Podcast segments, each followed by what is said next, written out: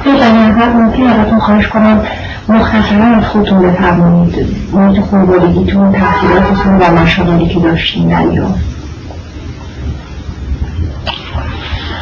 ارز کنم که در تبریز به دنیا همونجا تحصیلات ابتدایی دبیرستان تموم کردم.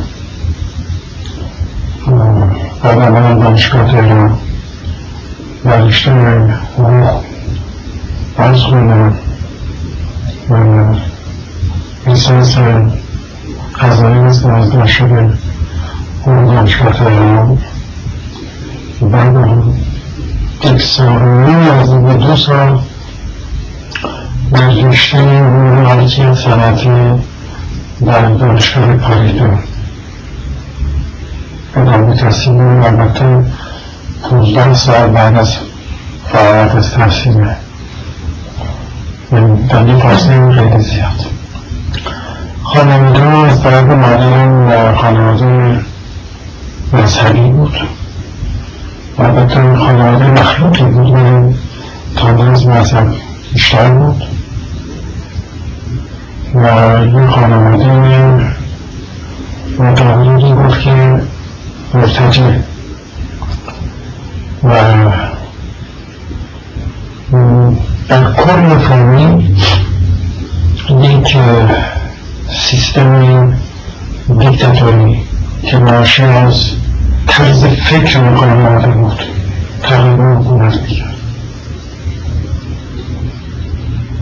و در اون اختلاف مشروطیت و اسلامیه که دو قانون مختلف تبریز میگه که هواهای مشروط بود و دیگه نامهای استبداد اکثریت خانواده گروه مستبدی بوده در اسلامیه بوده و پدرم از خانواده متوسط به بالا بود. تجارت می‌کرد و به که کارمندی دولت در بود کارمند بازنشسته بود. یا کارمند بازنشسته شما از اون استعدادتون بودید من شما که فواد خودتون خیلی آدم دموکرات هستید. که رقصمون تبریستی شاید شما دکارت می‌کردیم می‌تونه آخرات بله من بعد از شده بودیم آمدم برگشتم مفاصله زادگانم تبریز رو ارز کنم درخواست امتیاز روزنامه کردم و برای اصل تبریز که از سالها پیش علاقه داشتم داشتم یک نشریه که یه وسیله نیرومند نه هدف البته نه یه وسیله ساده که برای گذراندن یک منوال استراتژیک از لحاظ سیاسی نه.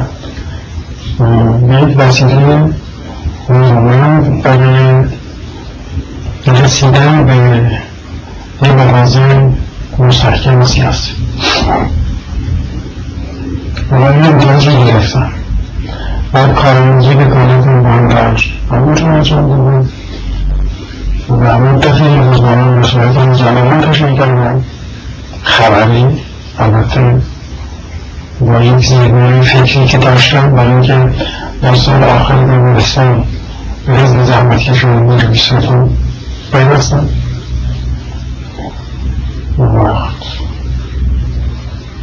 من امروز بودم تا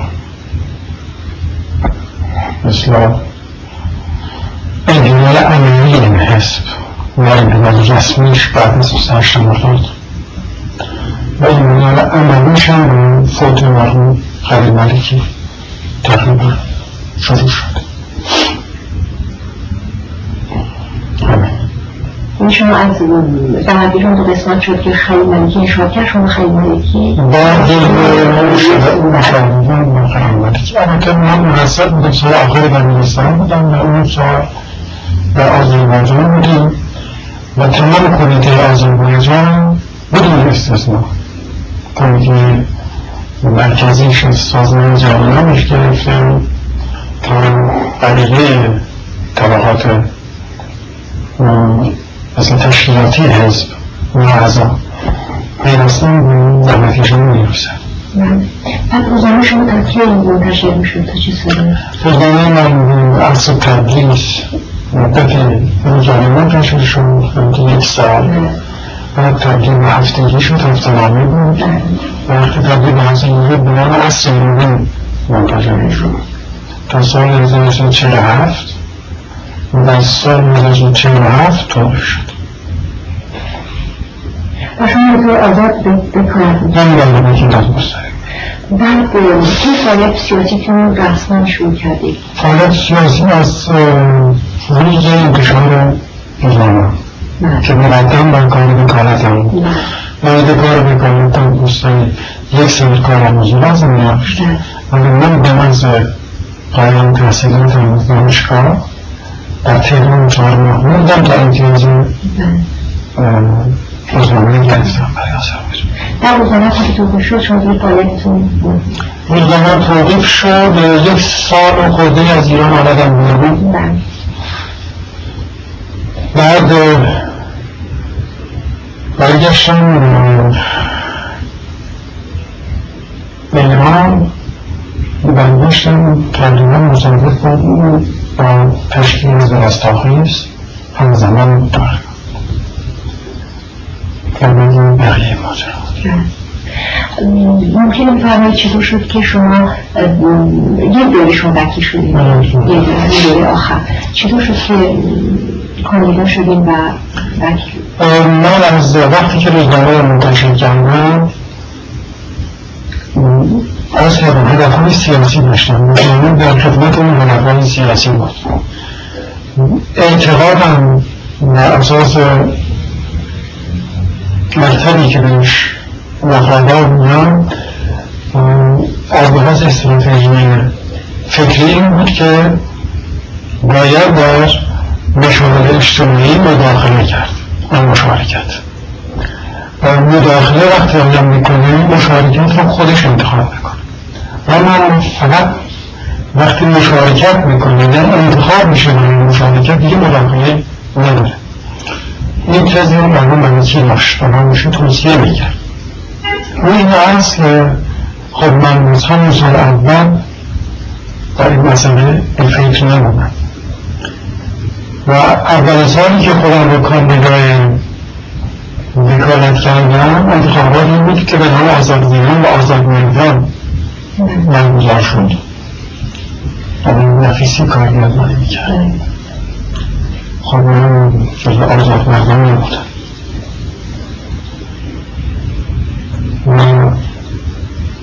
بعد از اون انتخابات انتخابات دوره بعدی بود که باز من کاندید شدم. انتخابات حزبی بود. در برای دو خودم کاندیداتوری بود و مطلقا کسانی می‌تونستن انتخاب بشن که عضویت احزاب قانونی یک زمان داشته باشن که پایینگانی زمان کنار اینا بود. من یکی از قانون من هیچ کدوم از احزاب نبودم و هم که هم کاندیداتوری کردم استاندار آقای سمنل بود. ایشون خیلی ناراحت. گفتم که من از تبدیل برای توانیت انتخاباتی بیرون نخواهم شما می‌دونم مسئله نباشید من می‌دونم که راه رسیدن به پارلمان بسته است. اما می‌خوام آزمایش از خودم و ارتباط هم به جامعه بکنم. یعنی می‌خوام میزان ارزیابی فعالیت خودم رو داشته باشم. یعنی رفتن به پارلمان اصراری نمید و اون استقلال تقریبا برای ساکت شدنشون کفایت کرد. منتها در روز قرارت آنها یا روز افسره اینا احساس کردن که من در انتخابات برنده شدم و همون روز از تبریز؟ و همون روز اتومبیل و سنداره فرستادن دنبال من. و استانداری رو استاندار خواهش کرد که برای سه روز از تبریز میرم گفتم تبعیدم یا؟ به چه عنوان گفت نه شما اسم کنید زمین روش کنید به یک خواهش. و اولا که منزل منزل دمیدن ممنوری بودن از سازمان امنیت فهمیدم که نه یک خواهش ساده نیست. مثل رفتم و در نتیجه در انتخابات من نفر یازدهم شدم. در روز ده وکیل داشت و این به صورت شد که آخرین صورت جنسن در یکی از انجمنهای مزدن و انتخابات عوض کردن. و اون صندوق من سه اجاره خورده این داشتم صورت جنسی به ازای همه اعضای امنیان رسیده بود یک کپی از دوستان گرفته بودم از این صورت جلسه بعد دیدن که من نفر آخرین هستم که من بلکه باید اعلام میشم دوباره عملا یه صورت جلسه دیگری نازم کردن در صورت جلسه دیگر من فقط سیزده رای داشتم در مقابل سی هزار خورده و من شدیم مثلا خارج از لیست منتخبی. و رفقای ما از اون صورت جلسه دوم هم کپی دیگری گرفتن و این دو صورت جلسه برای یک سال دون انتخاباتی با یک امضا ها و هم آقای نامی بود. در بین معلمت نوشتم بود مثل آقای بنیان که شناخ داشتم ایشون و ما خیلی تعجب گفت که حتما رسیدگی براش مثلا این غیر ممکنه. گفتم من دیده بودم شده بودیم که معمولا دولت در انتخابات مداخله می‌کنه. اول ندیده بودیم که دست هیچ کاندیدی دولت امروز سلام میدار بده. وقتی نگاه کردیم به مقایسه کرد خودش با تعجب گفت که خیلی غیر عادی است و خیلی طبیعی. اما می‌خوام یه چیز در زمان داشت به مسیر غیر طبیعی خودش میافتاد هنوز همین چیز غیر طبیعی نبود. مسیرش رو پیدا می‌کرد. این بود که من دیگه جمعه بودم. و بعد فیلمان تولید شد. جلب به دادرسی ارتش شدم. که درخواست برام صادر شد در اتهام انتقاد از روش سیاسی مملکت در فروزنامه من با تولید فروزنامه و وقتی بازشون می‌کردم اقرار کردم گفتم من به همچه اتهامی که شما هم می‌کنید اتهام هستم قبول دارم. ولی شما ماده قانونی انتباه این اتهام رو این رو و یک دو عنوان اتهام در قانونی مجازات ملی ما بالا درسی ارتش پیدا کن من حرف ندارم من انتقاد از روش سیاسی مملکت کردم. اما در کجا میره؟ قانون مجازات ملی قانون ملی مسلم اینجور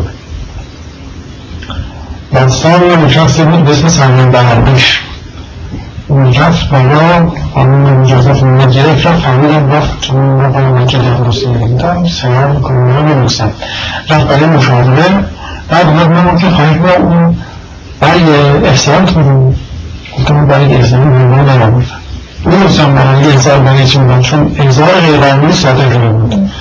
نوشته بود که غیر نظامی احمد فرزان محمد تغییر شما محمد احمد و اتهام انتقال از روش سیاسی مملکت وقت وجود را واجبان می‌خواست اون بند سند رو از من بگیره. گفتم من چون که زن مزامزه برای خودم یه پرونده نگه نمیدارم. خواست گفت پس نشوهای هر موقع پیدا کردید بریم رفتم بعد مرتب تلفن کردم دستفانه پیدا نکردم چون دفعه با تکلیف با موضوع اونجا رفتم. رفتم فهمید گفت که یه چیزی به شما بگم موضوع قربانی شما خوشبختانه هیچ فشاری نیست.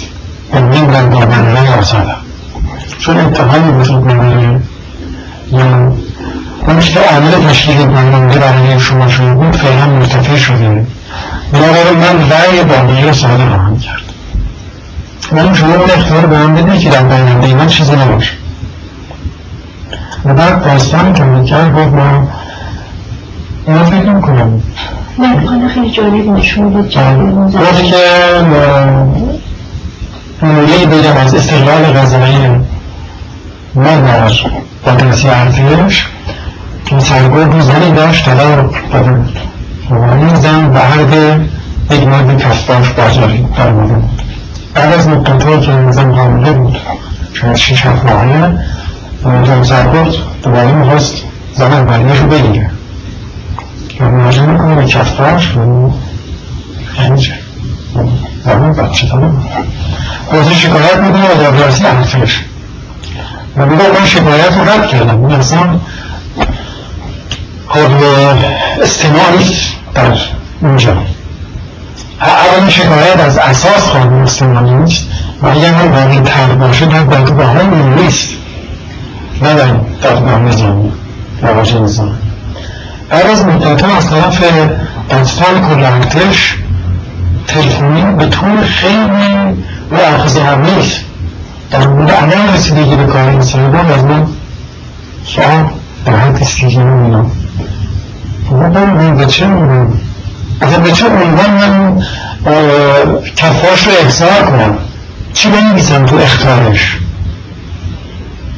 دوباره پای تلفن دستون کارانتش رو فکر کرد گفت شما احضارش به عنوان اتهام که بهش میبندید احضار بود. به عنوان برهم زدن اخلال در رویه افسران. گفتم باید در زمان جنگ اخلال در رویه ارتش در زمان جنگ این یه زن داشته تمام و یکی ازدواج کرده الان شش ماه از اون بچه می‌خواست بگه که ما اگر در تحت فشار نباشیم روی شم غذایی خودمون رنگ سابقه می‌کرد. به من چون قصد با سازی دانشگاه داشتم اختیار روش ندارم چون دیگه مسئله شخصی است نه مسئله. و بعد از اون قضایا دیگه من برای مدتی از این رفتم. و فرض کردم همین زمان با تشکیل روز برستاخی برگشتم میرم بعد چرا شد که این دفعه دفعه آخر موفق شدیم که دفعه آخر نمی‌دونم دفعه شروع چون بعضی این جوابه هست که در تمام سوال نیست.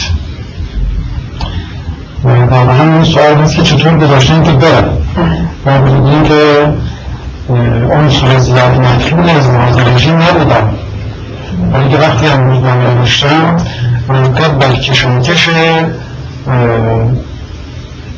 اسلام سازمان امنیت و وزارت اطلاعات بودم و هر هفته کار ما بود. و چون سازمان اطلاعات امنیت اصولش هم مطبوعاتی نداشت روزنامه رو قبل از انشاء پرافت می‌کرد که اشکال ندارم چاپخونه بدون پرافسیونال اجازه چاپ نداشت ولی وقتی منتشر می‌شد می‌رفت تهران یا شهرستان دیگه از تهران احضار می‌کردن و شیلیست که خود باید کردید انتشار شد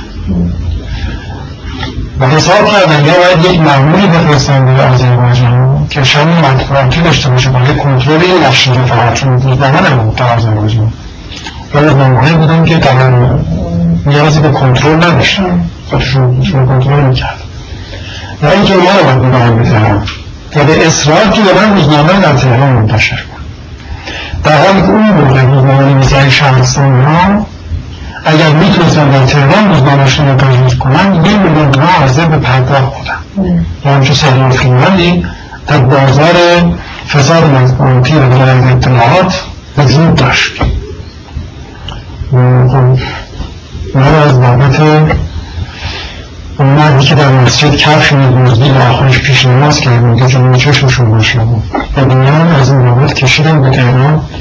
یک سال خورده روزنامه در تهران منتشر می‌شد. تیراژ داشتی تو تهران یا تیراژی که در خود اهمیت باشه باید در بلن افراد خاصی می‌کنم. سازمان هم اون سازمان وسیع چیز نداشت در آذربایجان خیلی تیم خوبی داشت. با این حساب کتاب اصولا من از این فیلتر نباید رد می شدم و بعد تولید می‌کنم. و بعد احسالی من به دادرسی ارتش و بعد مدتی که من تغییر نکردم کار روزانه فکر کردم من تغییر نکردم. و یک روز از من بازجویی شد البته استرالمان در مورد سوال که چرا تغییر نمی‌کنید تو من با شنیدون این چه اصرار داری که می‌خواد بگیم نه روزنامت بکنیم اگر تغییر نکردن شما مجازات داری اون هم موافقه بود. که بگید دیگه بپرسید جان دنبال یه چیز نمیری و به شای گفتاده بودم که به چه علت من و بعد هم دیگه آخرین فرمی که برای کامیلتون کنم تون کردم لیست منتشر کردم من جزو لیست مهمتر سه برابر. برای همه شهرستان بودی سه برابر مراجعه معرفی کردم در بیست و حضوفی شریعان مسلمان وزارت کشور. فکر نمی‌کنم که این انتخابات آخر آزاد بود نسبت به انتخابات قبلی. چون میگن که خیلی سر کردن که نه آزاد بود. نبود به نظر من. بلکه مردم در یک اجبار انتخاب بود. یعنی بیستنه نفر مجبور بودن انتخاب کنن از بدتر به بد پناه بردن و اینجور و چون صحبت از این بود کسی که رای نمیده امکان رفتن به اعتبارات رو نمی‌دونم. حتی مسافرت خارج این حرفا این بود که همه به اجبار و پروانه کس تمدید نخواهد شد. و این هم تقریبا در چه همه مردم رای داد. و با رای دادیم خب لیست معینی بود. و به اون لیست رای دادن و اونایی که تأثیر زیاد داشتن که اصلا دیگه لیست رای دادن چیزای سفید بود. آقای برنامه چون با توجه به تمام سوابق گذشتتون و اون تجربیاتی که با سازمان امنیت و تمام این جریانات داشتید فکر می‌کردید که مقابل نبی نرگس می‌تونید یک کار ممکنی بکنید؟ واقعا بی منتقد بود. در من با این ادعا بودم که حتی همه معترض من بودم. اونایی که خیلی مسائل رو نمیدار دود فکر می‌کنم. ولی من پارلمان رو به عنوان یک هدف انتخاب نکردم. بودم پارلمان رو به عنوان یک وسیله بهتر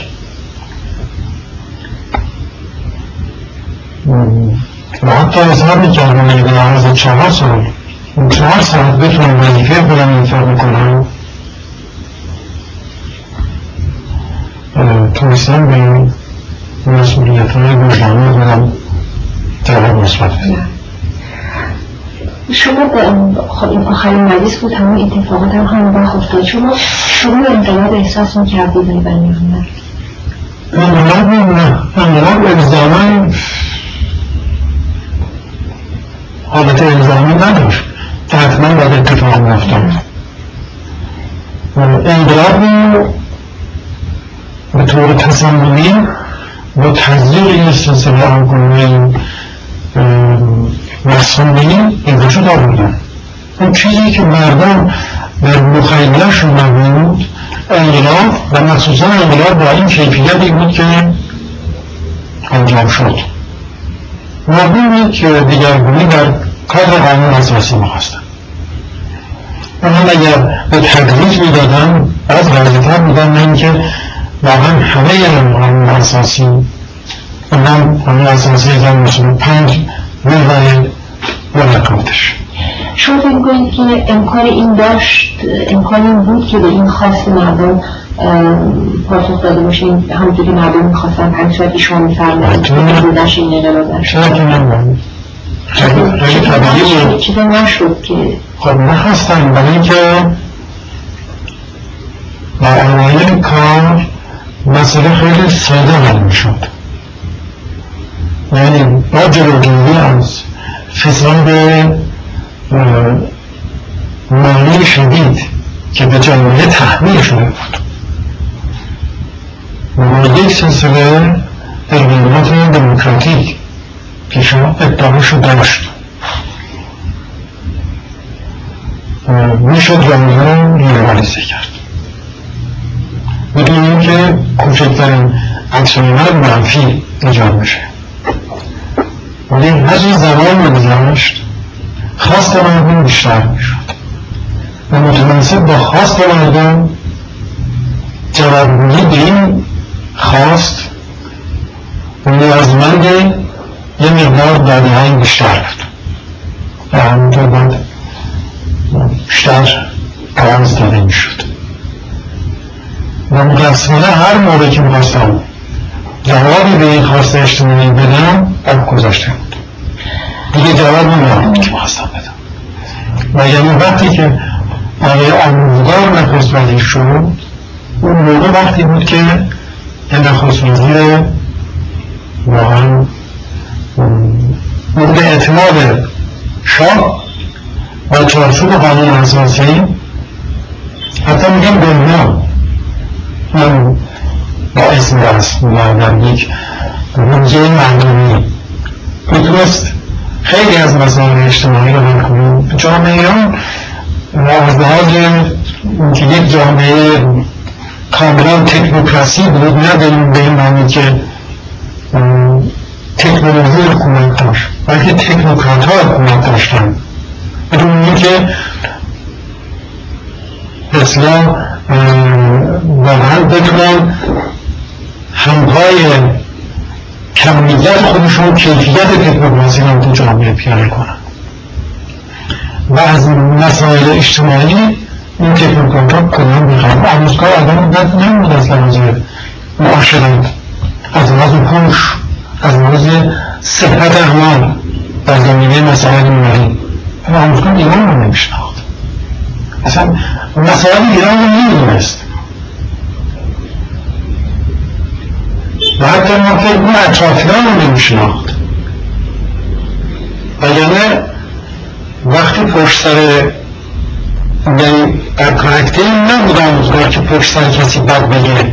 و وقتی می‌گفت روی اعتقادش می‌گفت. به فاصله سه ماه همچه آدم نمی‌تونست اعتقاد پیدا بکنه که هویدا مملکت رو برقرار کرده که چهار ماه قبل از اون دست هویدا رو گرفت گفت آفرین بر مادری که همچون فرزند میزنده است. چهار ماه هم گفت هویدا مملکت رو برقرار اصلا هیچ چیزی نمیشناخت. فکر کردید بود در آدم که رو میشناختم. که می‌تونستم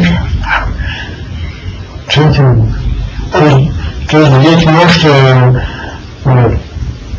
از کردم تکنوکرات ها که از قبل میده بودن از تحصیلات دبستان دولت نمی کنن در انگلستان در خارج تا دانشگاهشون تخصصشون بعد یک سر مقام های وزارت.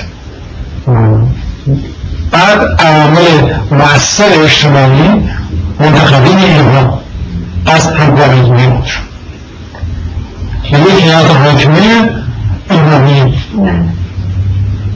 شما بگوید کی به جای آموزگار می‌تونست محصل چی از اسم کتاب آقای نهارندی منتشر شده. اگر من بودم چیزی می‌کردم امینی یعنی نهارندی بودم من جلوی این مجالسم خیلی ادعا شده. از شروع فساد سیاسی و فساد مثل افزایش سرعت فساد مالی در محل این کورپسیون بود دیگه. از با منصور آقای نمینده هم شروع کرد دیگه از نخست وزیری ما شما فرمودین که این اگر شاه یک جوری اقدام کرد طور صحیحی و کمترش می‌کرد که قانون اساسی اجرا بکنه و دموکراسی رو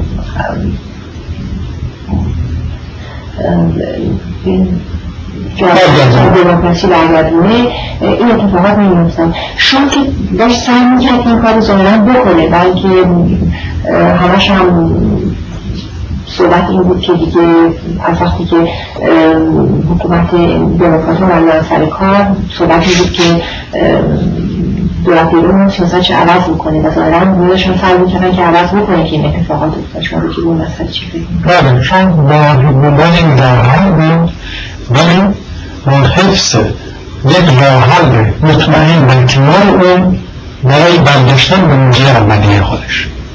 اون که این دوتا با نتیجه بودن یعنی یک راهحل کوتاه مدت برای پاسخگویی به پرسش های امریکا در مورد خودش باز پیدا کنه و در کنار اون راه حل مطمئن داشته باشه که بتونه در فرصت مناسب به موضوع اصلی خودش برگرد. اونه که نمی‌تونست پیدا کنه. وگرنه در هر موقعی در هر موقعی میگم تکیه می‌کنم شاید راهحلهای مختلف داشت. از شروع این انقلاب یا یک سال و از یا استعفای رومین از هر جا یا آمدن کارتر هر کدوم رو نادر بگیریم؟ تا 29 برنامه بندمانات شاید می‌شد ست راه اصلا از برداشتن هلودا می‌گیریم هلودا که فرکنان کرد که فرکنان که بعد هلودا از وضعیت. شما چی کار می‌تونست بکنید نظر شما که جلوی این چیزی بگیرید از کردم شما نمی‌خواست بگیره. شما از چون دنبال راه حل خودش بود حفظ موضع اصلی خودش بود نمی‌تونید و اگر صادقانه می‌خواست کاری بکنیم بدون که آدم سالم بی اسم رسم حتی. نمی‌خوام بگم معلومی دنبال نخست وزیر مملکت تعیین بود و تمام آزادگاهانی که بعد مجبور شد به پای مردم بریزه همینطور و مردم بی اعتماد نگه کنن شد بشن به تدریج به جامعه این اواخر که دیگه اسم که بحرانی یک جوری به همین گرم که خودشان خرجی شده من خودم حالا رفتن به پایمان خیلی همینطور که از کردم بایدون پیروزی ضعفان از ناقید حمایت غربی ها ولی در اون درجاتی که در مجلس بودم دنبال فرصت هایی بودم برای اینکه واقعا بتونیم مملکت رو در یک مسیر قانونی قرار بدیم. یعنی در مسیر رژیم مشروطه سلطنتی. که الان من دیگه مجرد نیستم. و اینکه این دفتر بسته شد حالا چراش؟ دقیقه حرف داره ولی در اون تاریخ هم معتقد بودم. یعنی سیستم دقیقا مطرح نبود. شیوه سیستم مطرح بود. و اگر در همون موقع شاه واقعا به موضع دموکراتیک برمیگشت همونطور که خودش علاقه داشت. برای اینکه در طول زندگی خودش تجربیات فراوانی از بازی دموکراسی دیکتاتوری یک تماتر از آن داشت. و مسائلی پیش اومده بود که دیگه راه دموکراسی براش بسته شده بود. یعنی واقعا بازگشت شاه به دموکراسی مسخره بود. یعنی از لحاظ پرنسیب های خودش هم درست نبود. مگر اینکه به نفع ملت کنار می‌رفت کشیدن سیاست دیگر اگر اونجا من هیچ بار ادعای دیگری آدم من یه رفت بودم و یه رفورم در جامعه ایران داشتم و تلاش هم جز این چیزی نبود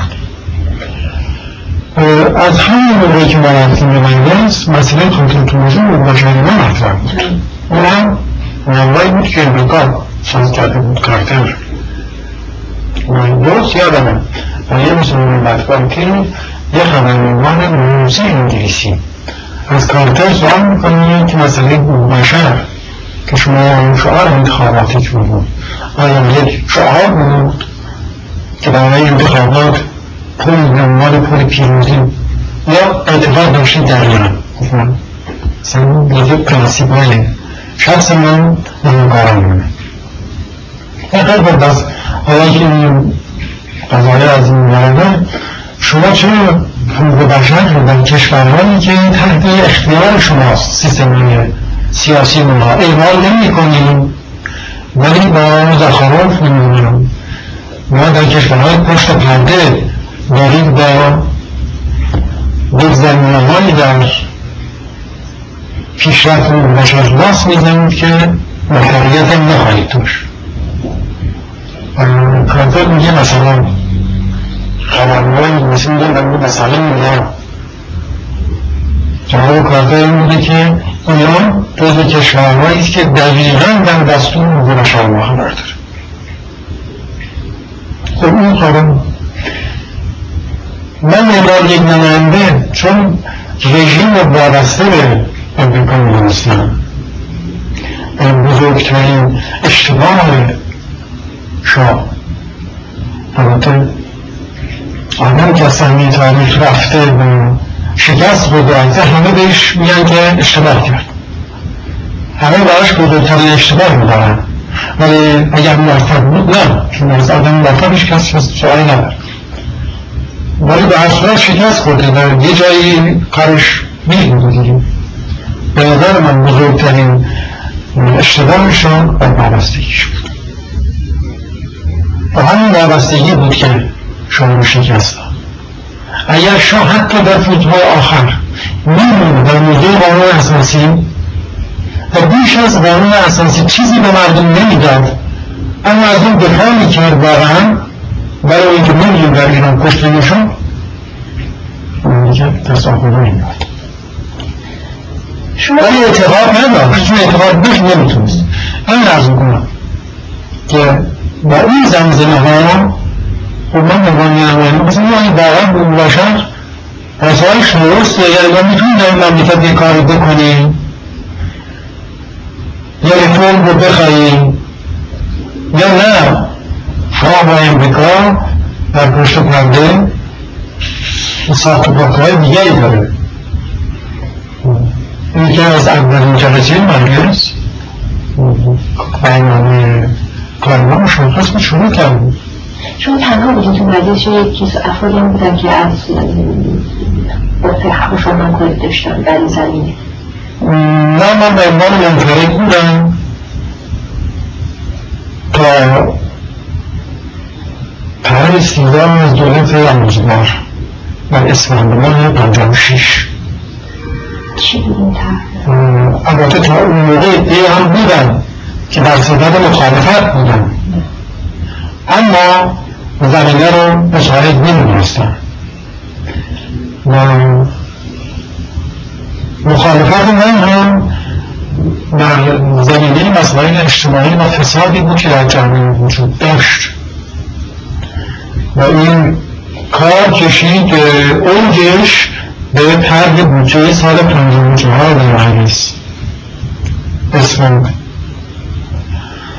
و اون شب آخرین نفر تقریبا من که صحبت کردم. دیر وقت رسید و من خسته بودم. و واقعا می‌خواستم ببینم سیستم آمادگی یا رفرم اجتماعی رو داره یا نه. و سیستم به انتحاکمه نبود که در مورد چون سیستم فقط شاه بود و کشتیگان خارجیش بود که این سیستم رو نگه میداشت بقیه ابزار مصرفی بودن. مسابقه بودن مثل ابزار مصرف. این بود که مقدمه صحبتم رو با سیستم های اجتماعی در کشورهای مختلف شروع کردم چه سال 54 بود. شاید می‌بینی شب وقت رسید و تا رسیدن به اونجا که در این مقدمه که در هر مملکت سیستم های مختلفی هست. سیستم هایی که به صورت دموکراسی های بیدار و پیکر اداره میشن.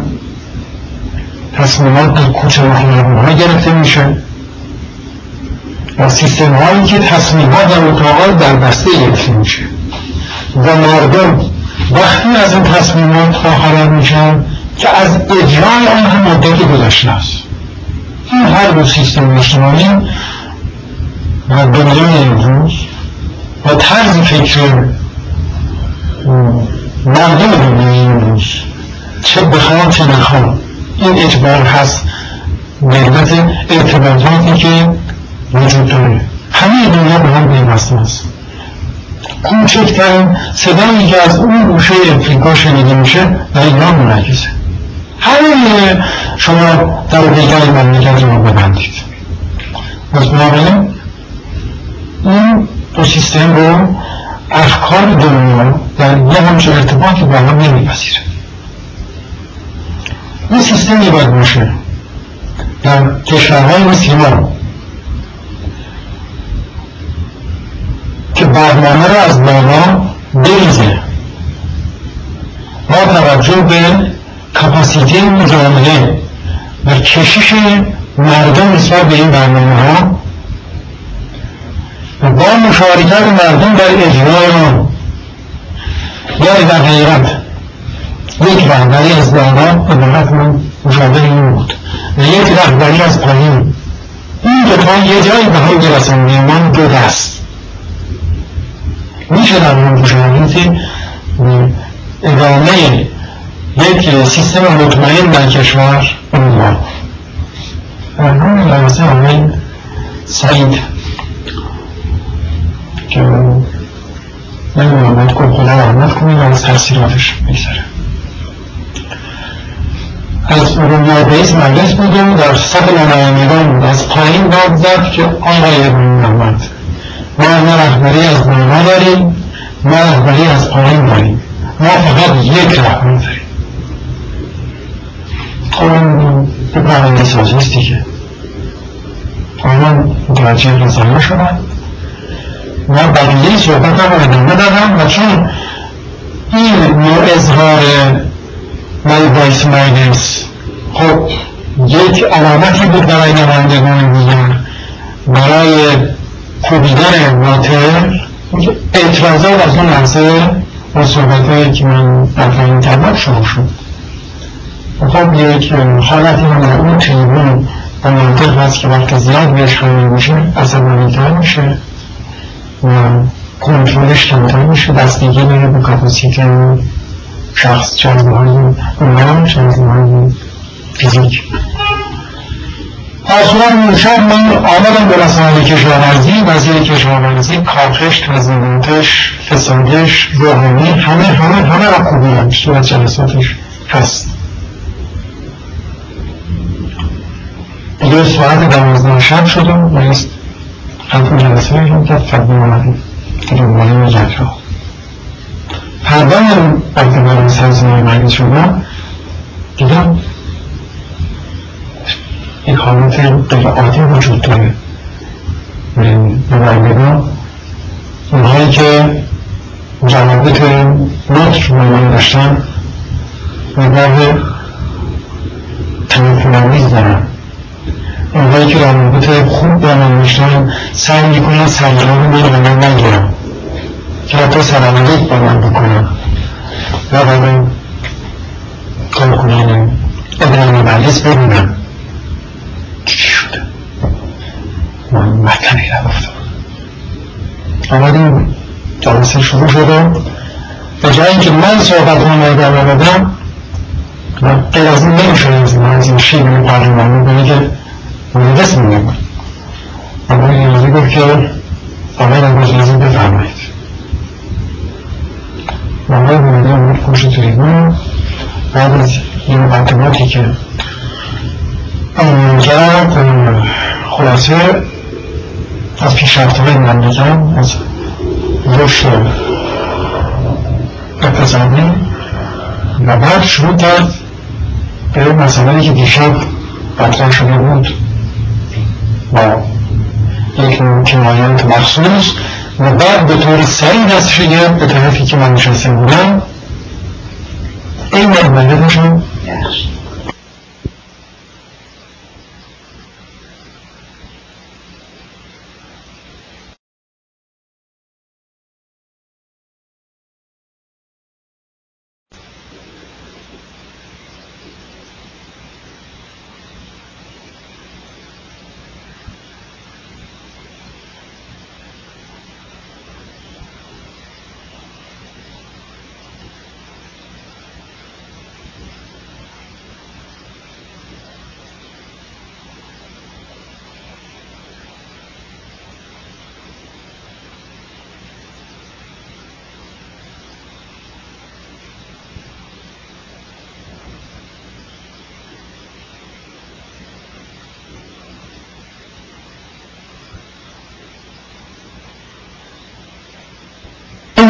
عبارتش این بود. در حالی که دستش رو کسانی که با الهام مستقیم از خارج به خود اجازه می‌دهند در چون چند رهبری ملتی بیرون فلسفه بافی کنند زیر چرخهای رستاخیز خود خواهد شد. فقط گفتم آقای رئیس اجازه ندیم این حرفا رو بزنم. و آقای رمیدان من بغل کرد و جلسه آورد بیرون که بعد از اون دیگه من حالت یک جزامی شدم در مجلس. یعنی واقعا آدمایی که از خارج میشناختم و از به اتفاق هم وکیل شده بودم من می‌دونم در سرسرا وقتی به این آدم می‌کنم اینا اصلا یه حالت بدبختی در قیافه ایناست. نمی‌تونم فرار کنم نمی‌تونم سلام علیک نکنیم و نمی‌دونم که چکار کنیم اینکه من ماها دیگه به مجلس نرفتم من چهار پنج ماه نرفتم و بعد هم بعد این جریان آمدم تا شاید سه روز بعد لحظه گفتم که آن مسکو فکر که فلان تماس گرفتیم چون از یک کشور بود گفتم که بس بس همه هم دیگه رو ببینیم فرداش من آمدم از این. گفتم که نوشی آموزگاه پنشش بود. تلفن کردیم چون قرار داشتید ساعتی گفتم فرمان فردا قرار برای پس فردا از معلوم شد که ایشون گفته پس فردا و پس فردا پس رفتیم تا من وارد شدم چون این وارد گفتن که آقای بنیامد شما چه خوبی به من کردید که من من چون به شما رو بخورم بخورم. و من چه بدی به شما کردم تو مسئله چیه و حالا من میگم کسی که از کاندیداتوری استعفا کرده بود. و استعفاش مستند نکرده بود. شما اجازه دادید انتخاب بشه وزارت کشور اعتبار نامش تایید بکنه. و روابطی هم به شما بره و سرایت به شما بگم نه بنامد الان بعد از چهارده سال نوکری من در نظام امتحان هستم. گفتم اگه شما بعد از چهارده سال نوکری در نظام امتحان هستی عبارتش نمیدون نوکری بود به خدمت گذاری. به من از آموزگار انتلیکتویل پوست و بنده باید به دب بخونه باشه. یعنی شما شنید بود اصارت بود همیشه شما نمانست نبودید من بودم شما. گفتم به این گفتم. تو گفتم که نمیشه. شما نما رو بگیر. گوش کنیم اگه مطلب رو اون وقت نبود تو آخواسته این سر ساده رو پرچه حال می‌کنم من به میدان و من میبارم فلان. گفتم مسئله که من از روز اول به حال میده رفتم به خاطر عبارتی که گفتم این کارنامه شما هاش مربوطه فقط زیر این کارنامه مهر رضایت علم زدیم. اما بعدی از این بابت تمکینشون نکرده جرایت ما به شما میده از اون روز ایشون خطنشان رو کشیدم. و بعد هم به تدریج تا اون یک سال این ارتباط این یه شکل شکل در اومده. در شما آدمی هستن که برای تو دل جمعش رو نگه داره و این پرونده سازی و این اصلاح اتهامات یا برخوردها رو برای که از مسیر دیگری شروع کنه گفت شما میگید که شما چیزی من من من مطمئنم که اگر اونجا مسجد بود و من یک جارو می‌گرفتم و یک آب پاش اونجا آب میپاشیدم اونجا می‌کردم و یه آیه قرآن میخوندم میمدم بیرون و من گفتم آدم در مذهبه. جای این پرونده ساخته می‌بینیم چیزی پیش پیدا شده اصلا جاش نبود آقای سعید بگه که ما رهبری از بالا بریم و رهبری از پایین. اتفاقا یکی از خودی اینها. که بعد به مقام خیلی حساسی رسید گفتیم بعد ما بهش گفتیم. گفتیم آزمون تو پنی دیگه تا باید گفتیم. در جاش نگفتیم. بنی احمد اون مرحله رفت شده بود که یه رهبری از پایین هست یه رهبری از بالا. و این دو دست باید در یه جایی به هم برسه. تو اونجا یادت رفت بگیم پنی نگفتیم اونجا جاش نبود. پس باید برنامه از پیش پیش. ساخته بود. هر چه عنوان می‌کردن من این برنامه شد اجرا می‌کردن بنابراین الان که بعد چهارده سال مجاهد من شما نمی‌دونم اول هر کاری نکن که من صحبت سر مسئولیت پیش اومد. چی پیش اومد؟ آقایشون در حزب گفتن صورت جلسه ای تهیه شده. و از من به عنوان عنصر نامطلوب حزبی. در که من هنگز در حزب نبودم و عضویت حزب هم انجام نکردم البته تحت اون که سی و شش میلیون من عضو حزب اصلاف حزب بودم نه. و این ماجرا ادامه بده کرد در حدود یک سال که من کمتر به مجلس می‌رفتم مگر موقعی که یک مسئله مهمی بود خودم از لحاظ عنوانی که از طرف مردم داشتم بردم به دادن رأی می‌رسم می‌رفتم و فقط رأی رو می‌دادم چون فرصت صحبت رو فراهم نمی‌کردم وقتا نمی‌گرفتم مثلا صحبت نمید در هم کشماکش بودیم تا واقعی تبریز اتفاق افتاد و 28 بهمن تبریز. 28 و 29 بهمن تبریز پیش اومد بعد هم اطلاع بودیم به بیمارستان بودیم نازان خبر از رادیو گرفتم و از همون را پا شدیم ساعت هم برمی شد برگشتم به ایران و این رژیم بود که من در زمانی که امیدوان می‌خواست رو کار بیاد هنوز بوده نخست وزیر بود طرح استعداد اولاد میدان تهیه کرده بودن و در همین تلاش که وقت رفرم درست همون موقعی بود. و همین رو درک کرده بود. و اگر درک نمی‌کرد لزومی به تغییر میدان وجود نداشت. یعنی هویدار شاه تحت یک فشار واقعا شخصی. عوض کرد خودش به خودش تحمیل کرد این تغییر رو انگار وزیر دربار کسی باید برنامه نسازه میگم که درست وقت رفرم همین موقع بود. یه زنگ بسیار هشداری از طریق پارلمان در یک مدل قانونی خب مثلا سیستم هرچه در قبل قانونی اگر تغییر پذیرفت که نفع جامعه بود نفع رژیم بود نفع مردم بود نفع فرهنگ مملکت بود نفع برنامه‌های نورانی بود همه چیز. یا به نفع این بود حداقل اون حادثه اتفاق نمیافتاد. و متاسفانه روزی که من رسیدم به تهران نزدیکای تعطیلات تدریسانی مجلس بود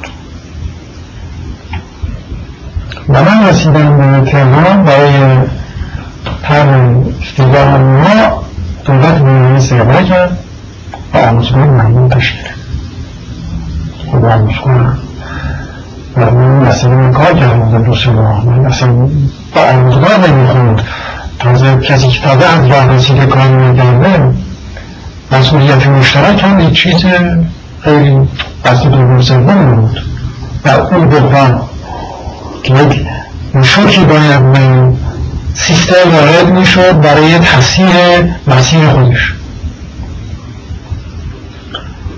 این بود که می‌تونم بگم شاید عامل مهم در یک ضریب مثلا صد نقل درصد. انگاتوس من هم روز در رسیدن این وضعیه بود. انگاتوس خیلی مهم می‌کردن و از می‌کنم بیه مدتی گذشت یک سال گذشت بعد برای مرموزه همون که نمایه تنبیز اتفاق افتاد و برگشتن و به همین علت مورد آموزگاه شد برای بهمان و شش استیدا کرد من اول استیدا بعد از 25 سال از سال 1932 رو همون مطمئنی که باید خودی رو کرده بودید آموزه باید نه کاملا اصلا دیگه بود البته کلیاتش رو باز توش بود متاسفانه من یک کپی اینجا از میگم صورت مذاکرات مجلسانی ها این از طرح استیزا استیزا دو مرحله داره یکی مرحله قیمت استیزایی که این خون نمیشه وقتی خونده شد دولت مکلفی اعلام آمادگی بکنه برای پاسخگویی وقتی اعلام آمادگی کرد و روزش معلوم شد و اون روز استیزا طرح میشه. یعنی استیزا کننده میاد و اون متنی که تقدیم مجلس کرده و قرارت شده به روز تقدیم از اون بدون می‌کنه. من یک کپی برای بزرگی از این طرحش دارم که نسخه جزی هم می‌بینم تو تیکه از این شاید به درد شما بخوره؟ من فوتوکوپی می‌کنم. می‌گیرم. بله. شما هم این هست صورت مشهور نوامبر من شما روز یک شنبه 28 سپتامبر دو هزار پانصد و سی و شش شما سر این تغییر حکومت تغییر این حدودا شو هم تو خانمش اشاره کرده که یک روحانی به من سفارش کرده این کار بکنم و همین فتون شریعت مداری بوده. که به شاه سفارش کرده بوده که بهتر عوض بکنه آبیدار تغییر بده. من دیدیم به تغییر بویدا به آموزگار که ازش بعد این نکرد و تمام شروعان زدن آموزگار شروع شد که اصلا اون سوال آموزگار من می‌دیدم میشنیدم تو کارات که چون کرد و تمام این بلده هم ادامه داشت. البته من در اون مواقع با عبدالله شاید مداری در ارتباط نبودم. ولی بعدها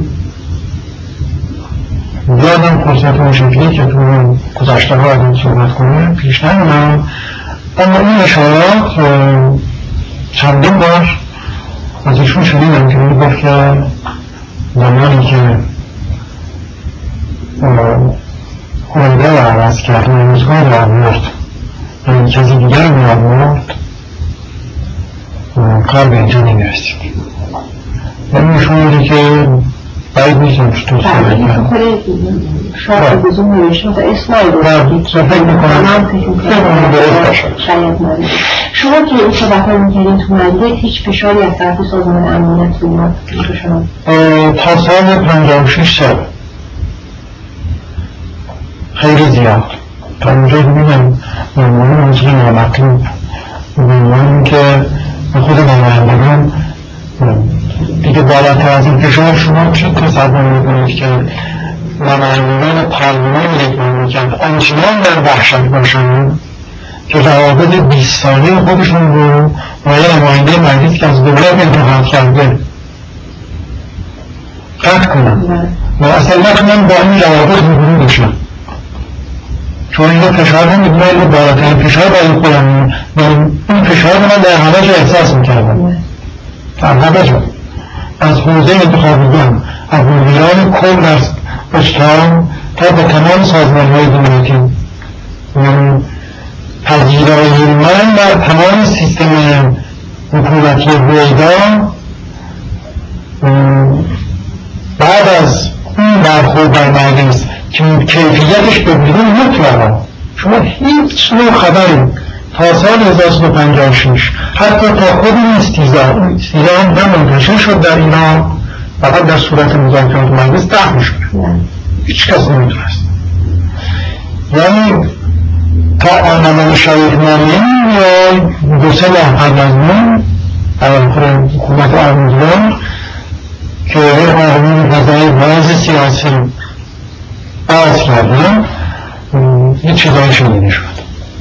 برای که چهار سال بود سه سال بود سه سال بود ما تو اونجا شکنجه برنامه می شدیم.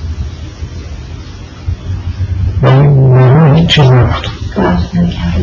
شما خطر خمینی که احساس کرده من خطر خمینی وقتی پاریس اومد. پاریس اومد. و اون ایران بودید دیگه فتح خمینی نه خمینی وقتی به پاریس اومد روز آمدونش من در پاریس بودم. و ما برای ملاقات داشتیم هم روز برای تهران در دفتر حزب. برای برای سلامتی در خارج از پاریس بیاد فرودگاه به اتفاق ایشون وقتی برای قرار گرفته بود تلفن من خبر داده من آمدم فرودگاه دیگه سلامتی هم نیست. چون فرصت زیادی نبود من مترسی آمدم یکسر و حزب سوسیالیست وقتی وارد اتاق رسمی شدم گفتم به عنوان سکرتر اتاقم بود. ایشون گفت که آقای سلامتی از فرودگاه تلفن کردم خیلی عضو هستم گفتم که برای خمینی وارد پاریس میشه من نتونستم. و ایشون همراهی کنم. و شما خودتون مراقب می‌کنید من اون پاریس بودم و اتفاقا همون شب دعوتی داشتم از آقای میشل فکو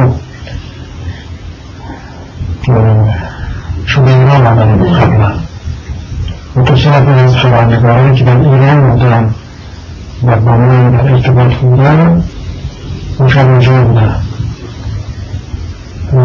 جوان من گرفته میشن اون زنجواری بودن که نوشتن پیر و پیر ماشه و کلیز بود.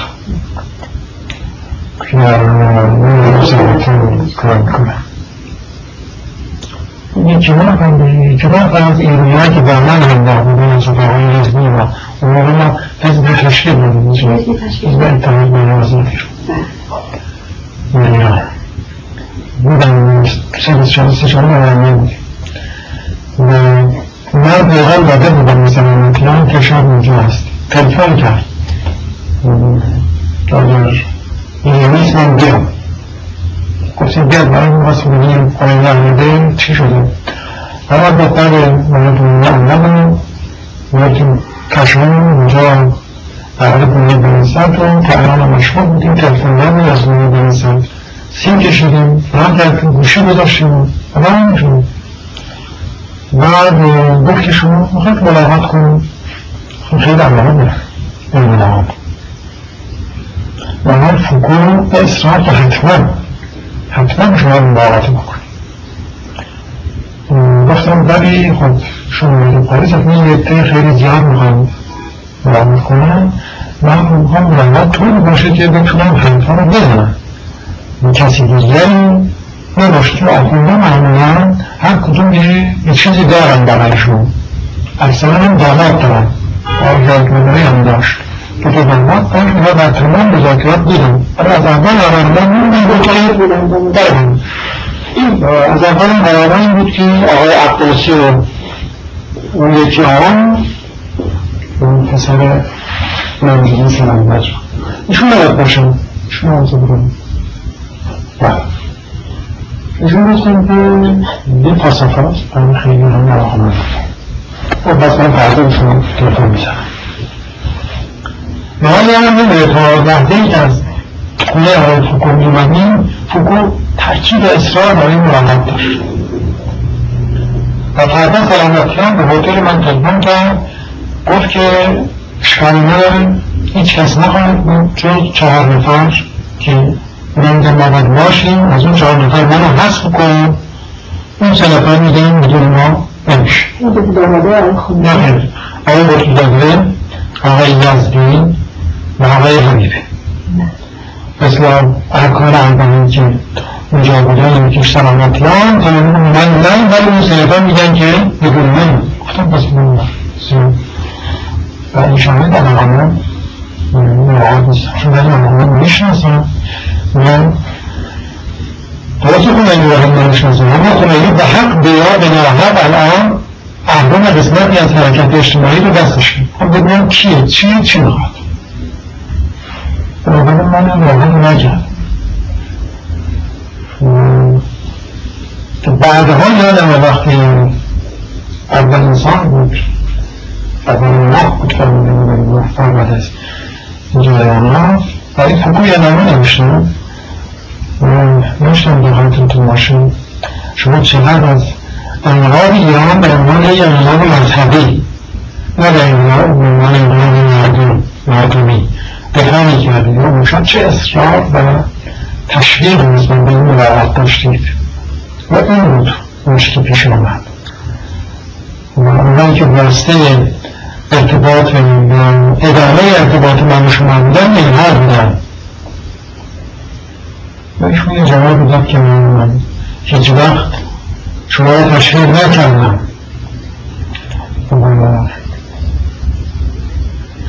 حتی حاضر با پروازم کنم. بیرون برم.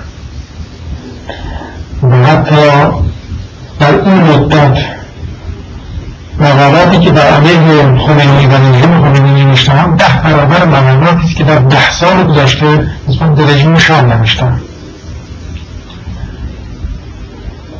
کلام از این مسائل و آخرش من با شما هم نام مبارزه برای استقرار دموکراسی در ایران. هاشا تمام. این بود که با این من در پاریس بودم.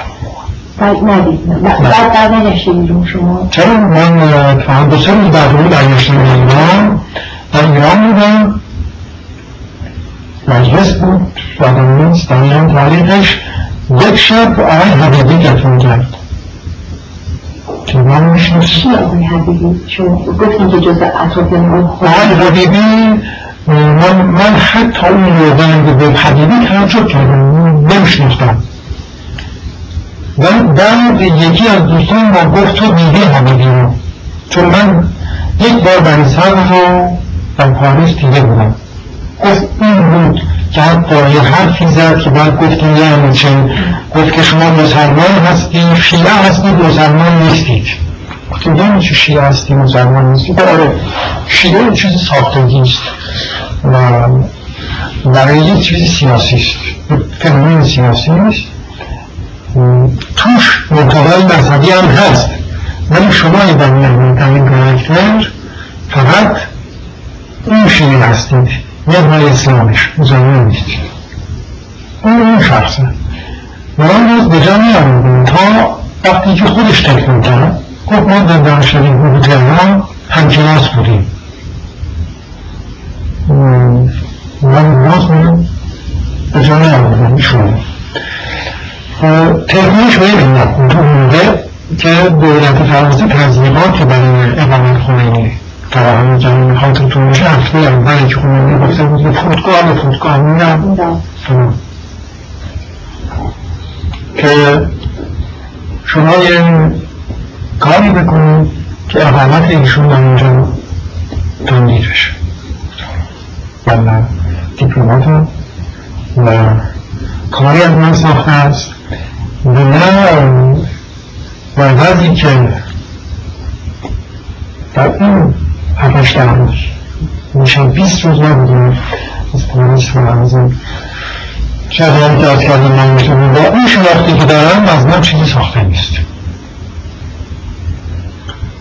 حالا نمی‌دونم. اگر می‌گفتم آره اونها پیشنهادشون تا کجا می‌رفت.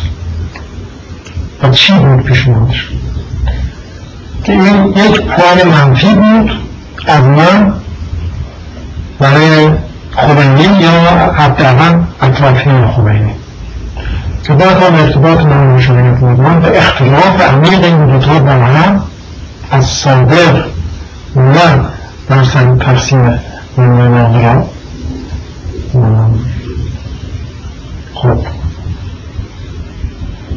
همش به حساب منفی من واریز می شد هایی که شروع کرد و مطالبی که شروع بود و دفاعی که من ازشون می‌کنم محاضی چون من منشون طی کرده بودیم که به تهران چه نتیجه برای چی هست. بخشید شما گفتین که از اول هم میگن که شاید و خمینی با خیلی اختلاف شدید داشتن. اینجا خیلی روزنامه های فرنگی منعکس شد که از زمانی که جریان فوندای خدا پیش اومده بود و اون شروعی درجه اشتهاد آقای خامنه‌ای رو به سرعت آقای شهرداری بزرگ تبدیلی صادر کردن که ایشون رو نکشن. ولی بعد هم دلیل بدن این اصلا دروغ بود و اینکه اصلا ایشون درجه اشتهاد داشت و خیلی هم آخوند عالم نیست و نه شما که خود ناخون بود این شما نمی‌دونم ولی آیت الله نبود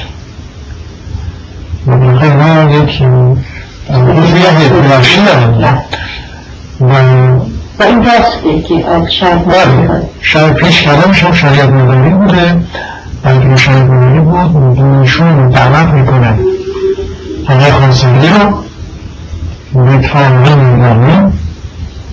به چیز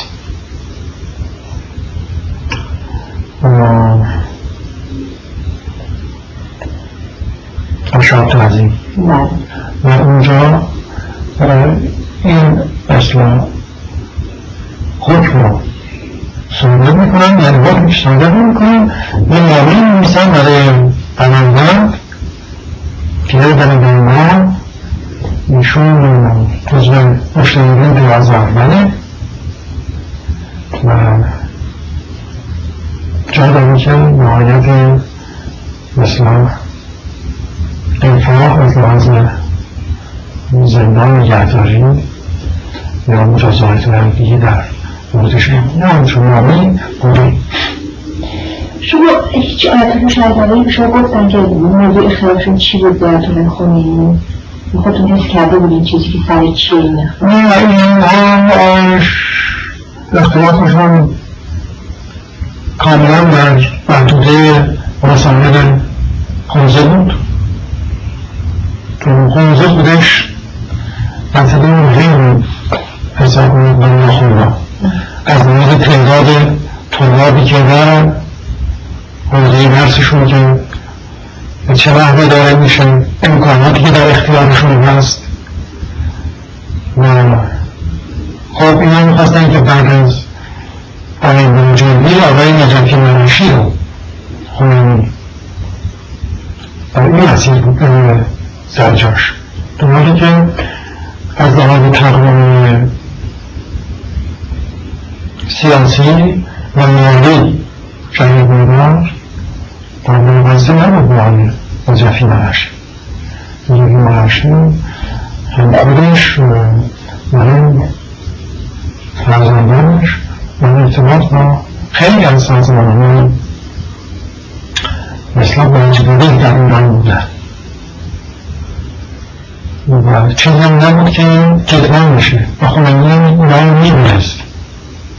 حتی ارتباطش با شاه با خیلی از اطرافیان دیگر شاه اونجا چون از همون موقع اینها این برنامه رو داشتن اینی که آیت الله نجفی مرعشی و خمینی روابطش رو خیلی خوب حفظ کرد. و بعدا این روابط بهتر شد و این اختلاف اختلاف مسئله موضوع بود مسئله خودش در بخور خودش اختلافی بود که خمینی آیت الله راجلی داشت.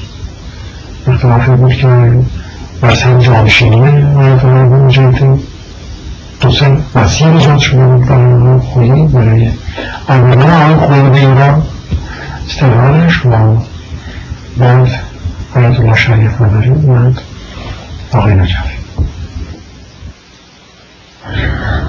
محمد شما که تمام اون دوره حساس رو در ایران بودید برای اینکه خودتون فرمودید که خمینی اومد اینجا شما که ملاقات نکردین دو سه بعد رفتین ایران این تمام اون تشنجات و اون آشوب ها و این کابین عوض شدن ها تمامیدن که شما در تهران بودید. هیچ نوع نمی‌تونستیم فکر کردیم که بتونید که جلوگیری بکنید از این یعنی نه شما تنها که البته یعنی همفکرانتون آدمایی که این بودن در موقع خارج از مجلس توی مجلس. تمام تلاش برای این بود اتفاقا چرا طبق موفق نشد؟ و زمان هوای تنشر که موفق نیست. ما اول نمیهای دخالت مذهب در یک رفورم اجتماعی فعال می شدیم بعد از اینکه اون دوران محدودیت پشت سر گذاشتیم رسیدیم به قیام تنظیمی که من این یه نقطه عکس می‌زنم در ایران. ایران و اونجا می‌تونستم باز جلوی آب رفتن رو بگیرم به چه نحوی؟ به این نحو که واقعا اعتراض مردم در اون موقع با اون خشونت که با هم با خشونت بیشتر سرکوب شد یک زنگ دیدارگاش بود. برای اینکه دولت برگرده واقعا به روزه قانون اساسی به روزه مردمش. این سیستم شاه. که متاسفانه نتونیم برمیگشتیم. مسائل این باید از نظر تاریخی ما مایه واقعا شرم. در همین مجلس روزی که من می‌خواستم تاریخ دیدار بکنم تمام نمایندگان نمایندگان تبریز. آمدن پشت تریبون و آنچنان حرف زدن و این قیام رو مخمون کردن. و از دولت و مقامات انتظاری به خاطر سرکوبی تجلیل کردن اصلا من تعجب کردم اونا نماینده اون مردم هستن. یا نمایندگان سیستمی هستن که می‌خواد مملکت رو در این اراده نابودی بداره و پت کنه از این برده بکنیم متوجه از اون که مشابه نخواستمندی هم آمد یک عبارت عجیب تاریخی بود.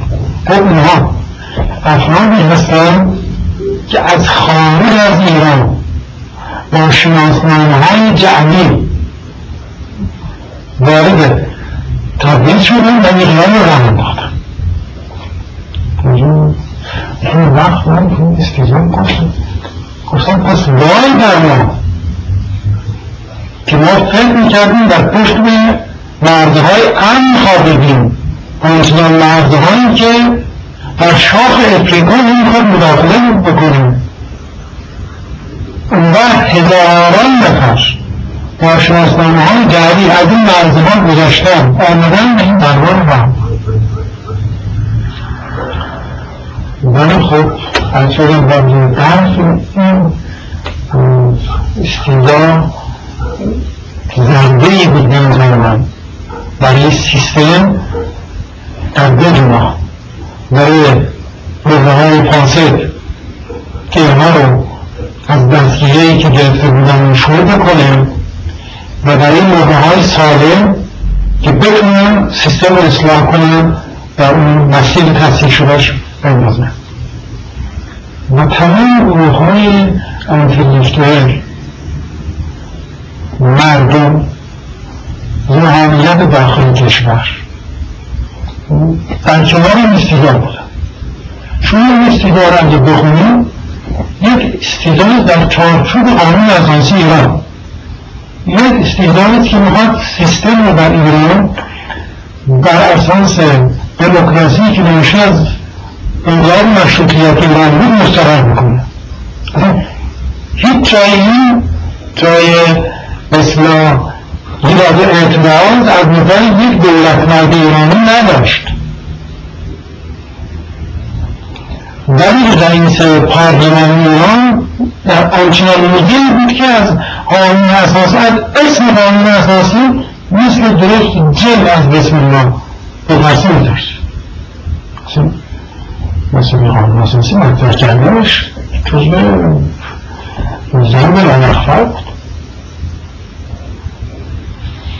ولی بازتابش من می‌دیدم در مردم و اون همه فشار وجود داشت که من مردم روشون باز نشده بود.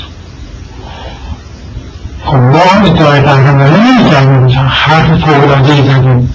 یعنی که من می‌دیدم که پشت رژیم از حمایت بینالمللی خالی شده دیگه برای اینکه وقتی دو تا بیش سه سال پیش یک عبارت گفتیم یه دست از پایین بیا خود مردم یه دست از بالا شما. یه ما هم کمک کنیم را هم برسیم.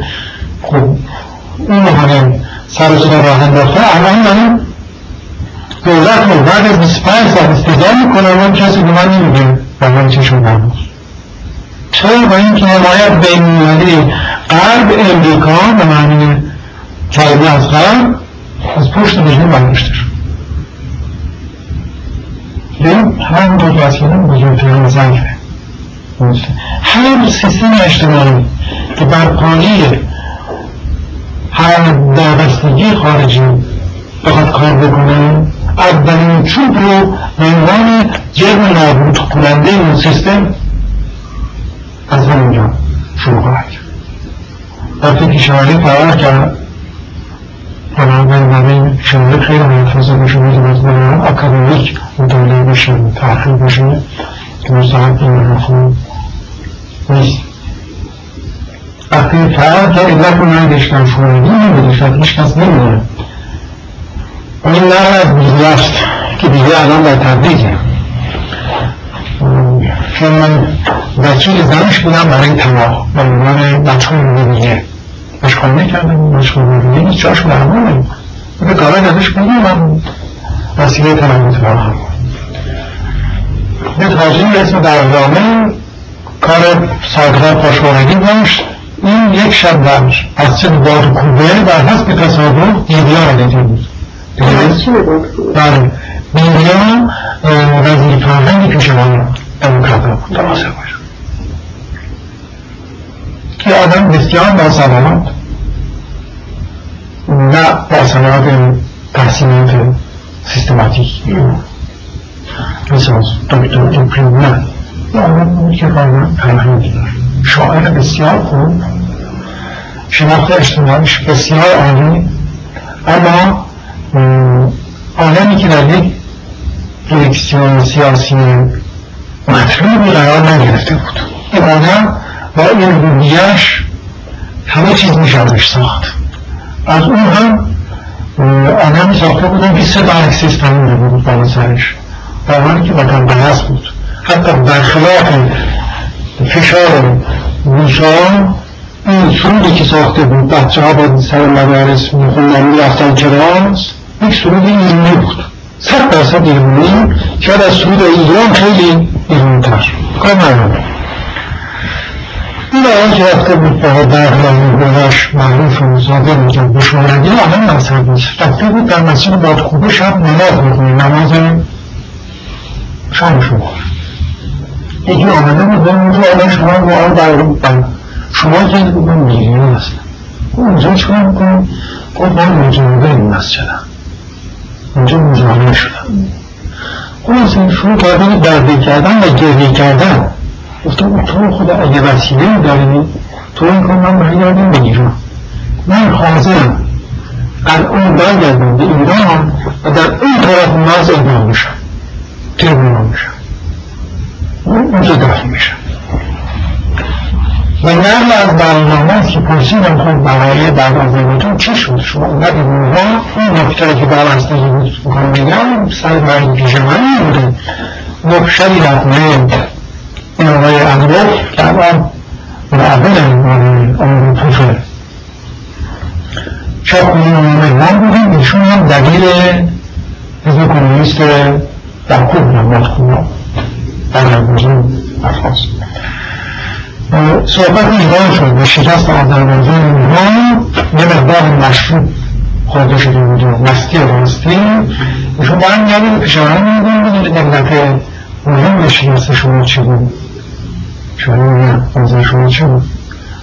اون علت این بود که شما این اتحاد جمهوری شوروی اونطور که به شاید نظر نکردید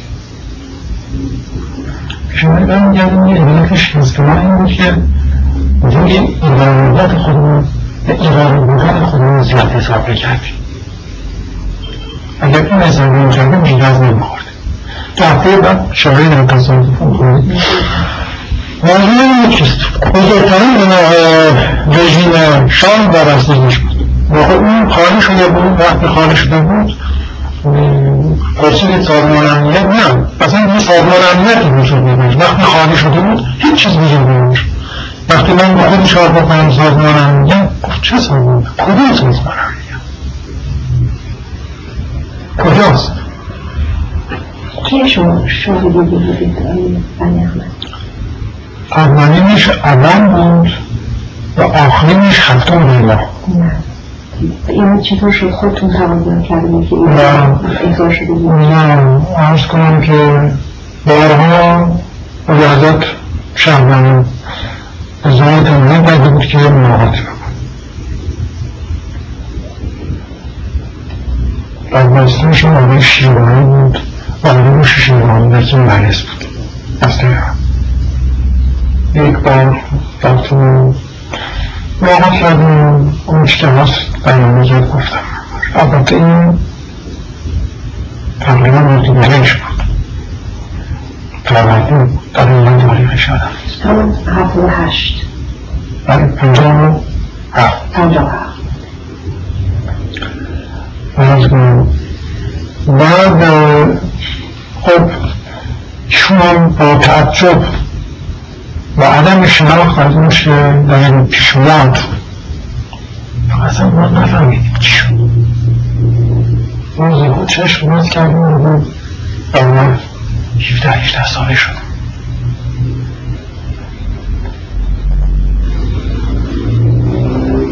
بعد دیگه چندین بارم اظهار تمایل شد و من دیدم آثاری برای این ملاقات مترتب میشه اینو دیگه ادامه ندادم.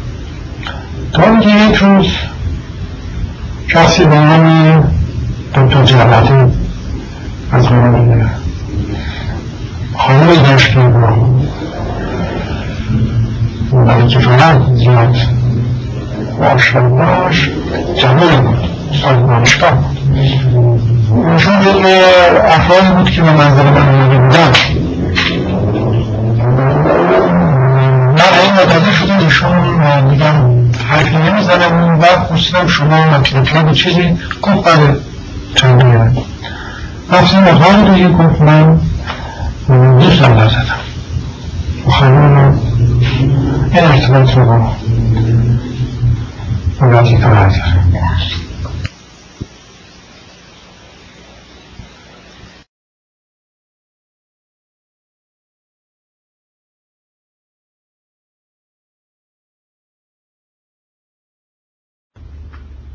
ملاقاتی با شما داشته باشه گفتم آخه من حرفی ندارم با عرجت بگم حرفایی که من خب من فکر می‌کنم خود عرجت همه چیز رو می‌تونه تازه حرفایی که من خواهم زد نمک پاشیدن روی زخم ایشونه.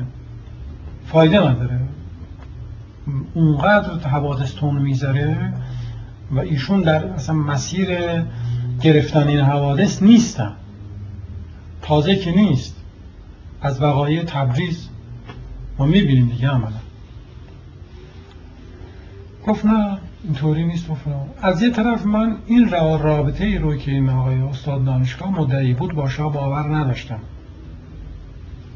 چون هیچ اسمی هم از ایشون نشه. گفت اجازه می‌دید من تلفن بزنم. تلفن کرد.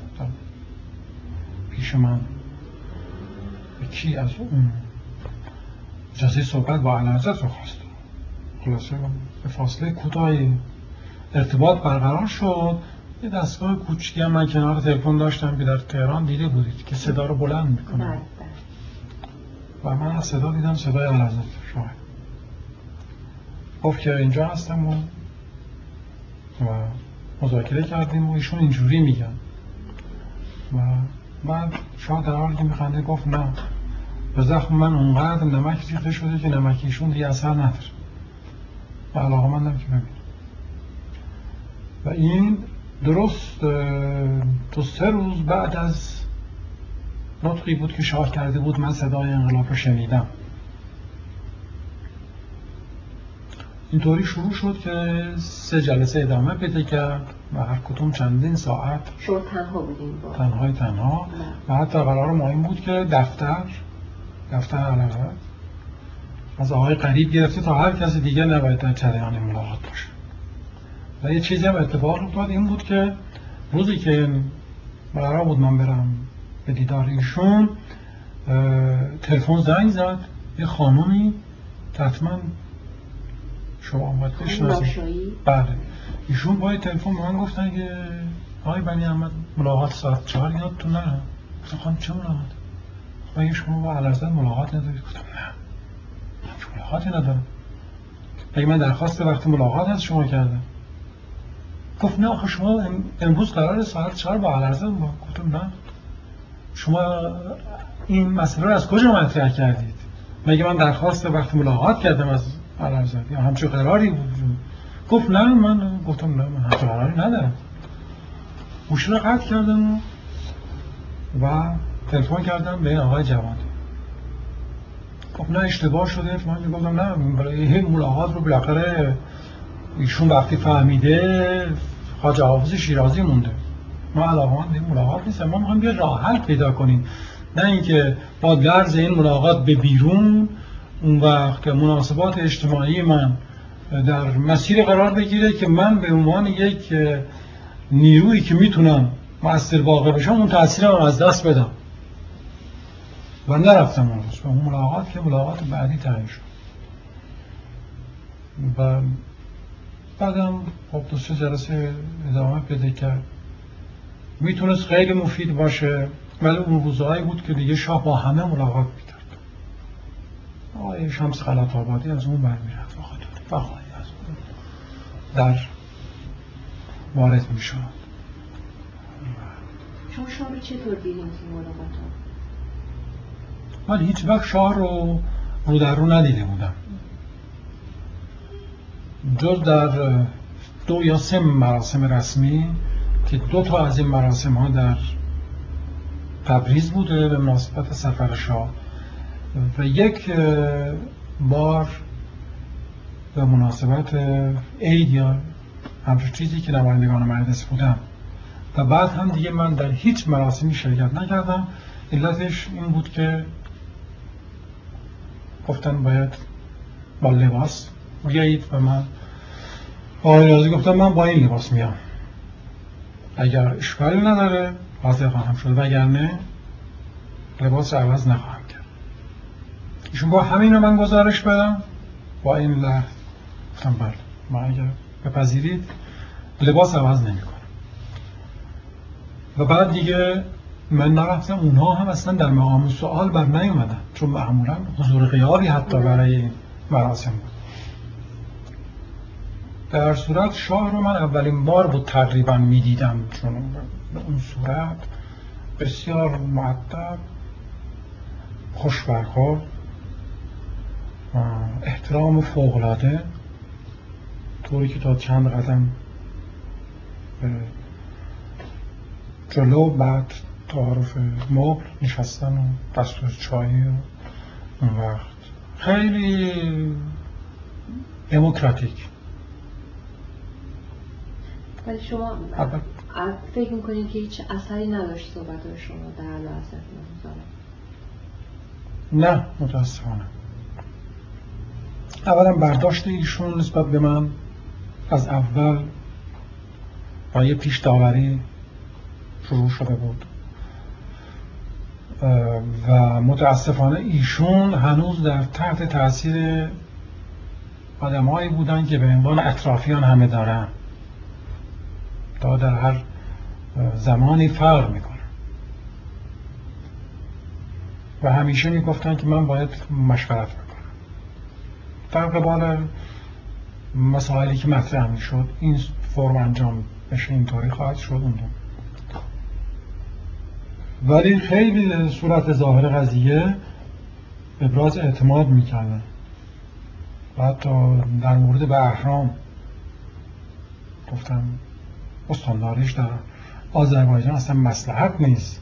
آدمی که در شیراز گفته من شمشیر از رو میبندم. و در منطقه آذربایجان این شناخته شده است چون محلی است و مردم می‌شناسن. به عنوان یک فامیل نه زیاد خوشنا و مضافم بر این که یه سلسله روابطی با عناصر محلی داره که اون روابط نمی‌ذاره به آدم بیطرفی باشه همونجا تلفن کرد در حضور من به اصحاری گفت اینه اینه اینه و این کار غلطی بود کردید و از این کارها دو سه بار یعنی دو سه مورد پیش اومد که نشانه اعتمادی بود فرض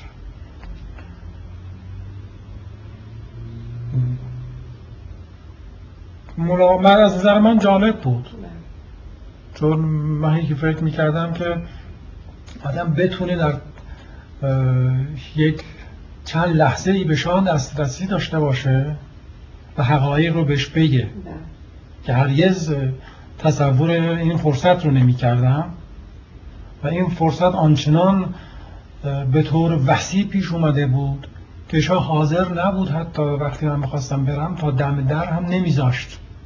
می آمد در اونجا بعد شروع می کرد به قدم زدن در اون سالن در حالی که من خداحافظی کرده بودم که دوباره من با ایشون قدم بزنم. و حدود یک ساعت یا بعضی مواقع یک ساعت و نیم قدم زدن طول سالن رو ادامه میدن. نمی‌تونید بفرمایید که مختصر راجع به چه مسائلی صحبت می‌کردید از همه چیز. اول گفت از خودتون بگید به من گفت. گفت خیلی سریع گفت من یه بیوگرافی از شما دارم. و به نظر من شما در یک محیط بدگمانانه عبارتش بزرگ شدید. ولی دلم می‌خواد که از خودتون بگید چیکار می‌کردید. گفتم ولی تا الانش قاچاقی وطن پرستی می‌کرد از این به بعد نمی‌دونم. گفت چطوری خندید؟ چطوری قاچاقی وطن پرستی می‌کرد گفتم اینه اینه اینه. و بعد ماجرای مجلس رو بودجه سال 54 رو مطرح کردم به ایشون. حالا همون موقعی که آقای بویده اون حرف رو زدم من یه تلگرامی به حضرت کردم. آه اینو گفتم که گفت چیه بیرون مردم چی میگن؟ گفتم متاسفم که مردم با علرزت کاری ندارن. گفت چرا متاسفی بس گفتم من که با سیستم علرزت کار دارم. مخاطب مردم شما نیستید. الان شما برید ولی عهد بیاد به ایمان پادشاه. درصد زیادی نسبت به خوابیدن این قائله اطمینان وجود نداره. اونجا گفت که بیوگرافی که من از شما دارم اینه که شما در یک محیط بدگمانانه بزرگ شدید. گفتم وقتی مجه سال 54 من این مطالب رو زدم و آقای بویدا گفت که کسانی که در چون و چند رهبری ملت ایران فلسفه بافی کنن زیر چرخ های رستاخیز خورد خواهند شد. و به من گفت با الهام مستقیم از خارج رو می‌زنیم من یه تلگرامی برش کردم. و پیش خودم این تصور داشتم که هر پیرزنی یه عریضه به دفتر علازت می نویسه از دفتر علازت یه پاسخی داده میشه که بله عریضه شما به شرف عرض رسید اینطوری بمونه ولی من به آدم به عنوان یک آدم سیاسی به عنوان یک مهره از مهره های پارلمان ایران و کشور شما به تلگراف به شما جاده بودم به سبب کار سیاسی ولی من جواب اون پیرزن رو هم نگرفتم. تو با بخت حیرت گفت مثلا تلگراف ندیدم. پس اون که گفتم خطاب مردم الان شما نیستید سیستم شماست. دقیقا منظورم همین بود. این سیستم همون سیستمی است که نباید بذاره تلگراف نماینده مجلس به سبب کار سیاسی به دست شاه مملکت برسه. و همون سیستمی که الان مملکت رو کشیده به اینجا. وقتی محمد علی شاه به عنوان یک شاه فاسد اینو به خودش گفتم. استعفا کرد و بدتر از استعفاش و بدتر از اون فساد سیاسیش پناهنده شد به سفارت شوروی. به سفارت روسیه. پسر چهارده ساله همون پادشاه رو شاه کردن و تهران چراغانی کرد. اتفاق یه شاه رفته یه شاه اومده هیچ چیز هم عوض نشد. ولی الان مسئله چیز دیگه است. و تقریبا از اینجا وارد مسائل جدیتر روز شدیم که همون هر روز چه باید کرد بود. این سوال سوال هر روز بود. که متاسفانه تا الان هم ادامه شما عقیده راجع به اون نطخ معروف شاه چیه که من صدای شما رو شنیدم؟ یا فکر کردید لازم بود بگه صحبت ها رو شما بکنید اتفاقا همین سوال رو خود شاه کرد. چطور بود صحبت؟ صحبت خوب من بهشون گفتم صحبت خوب بود ولی آثار صحبت آثاری که به این صحبت بعدا وسیله خود علازت باز شد با این صحبت متناسب متناسب نبود. و اون آوردن حکومت اظهاری بود. یه وقتی صدای انقلاب شنیده شد اظهاری چه نقشی می‌تونست در اون جامعه انقلابی داشته باشه؟ جامعه ای که صدای انقلابش شاه شنیده. یا اظهاری برای کوبیدن میومد که باید انقلاب رو میکوبید دیگه. پس شاه نباید صدای همچون انقلابی رو میشنید. یا برای اصلاح وصل کردن میومد که اصاره آدم وصل نبود. اصلا هیچی نبود اصاره حتی از خودش هم وحشت داشت. روزی که آمد به مجلس به قول یه نفر گفت که ایشون روح رستم و سعد وقاز هر دو در این حلول کرده بود. چون وقتی رفت پشت تریبون مجلس گفت بسم الله الرحمن الرحیم چو ایران نباشد تن من مبود بعد شروع کرد. مسخره بازی هایی که از یه ارتش از یه ارتش بود از یه چیز. و پیامد اون پیام با خود پیام سازگار نبود.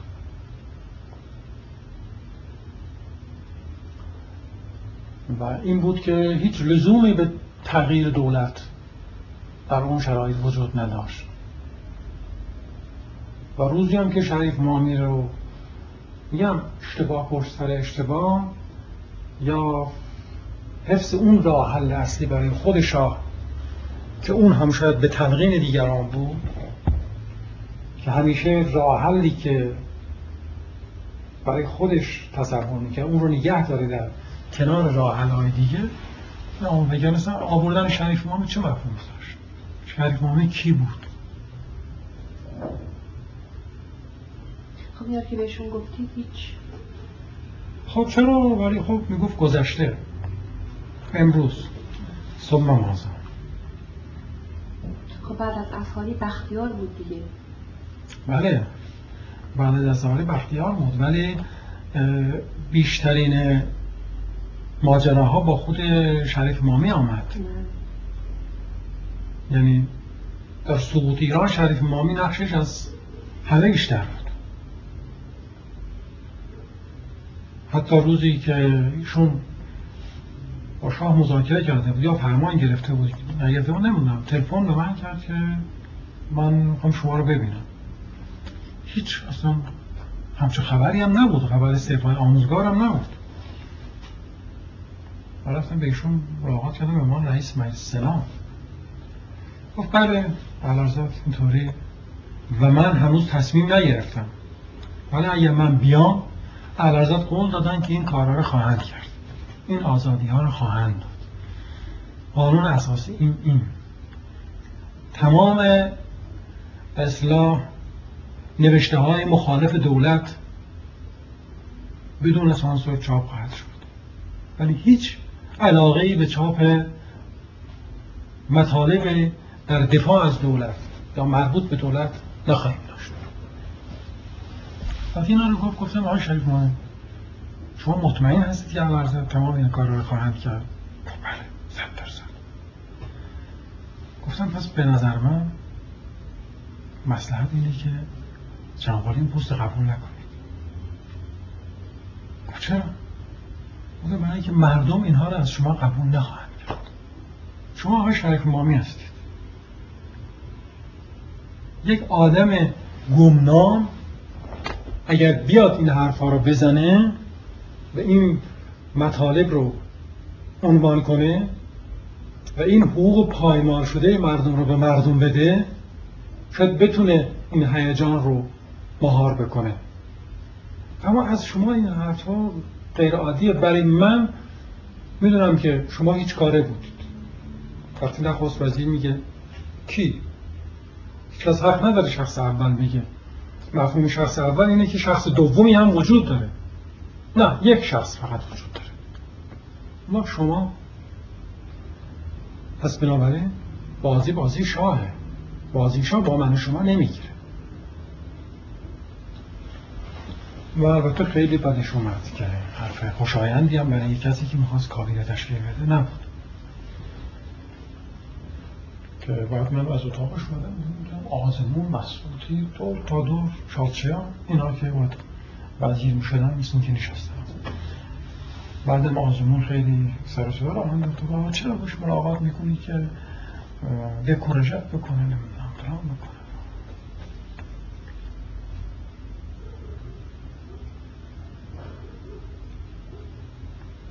چرا شد؟ بختیار رو این وسط انتخاب کردم. بختیار داوطلب بود. خودش پیغام داد که من می‌خوام نمی‌دونم دیگه خودش پیغام داده باشه یا نه ولی خودش در تلاش برای این کار بود. وقتی احساس کردن که شاه در یک پوزیسیونی است که به همه توسل می‌کنه و هیچ هم باید نیست خود شاه پیشنهاد کرده باشه. بلکه شاه به همه این پیشنهاد می‌کرد. تا اونجا که من می‌دونستم به هفت هشت نفر پیشنهاد کرده بود. یعنی هر کی رو که ملاقات می‌کرد در این صد اول میگو شما آماده قبول مسئولیت رو داری بچه تو هیچ کس بختیار رو تنها گذاشتن هیچ کس ازش پشتیبانی نکرد.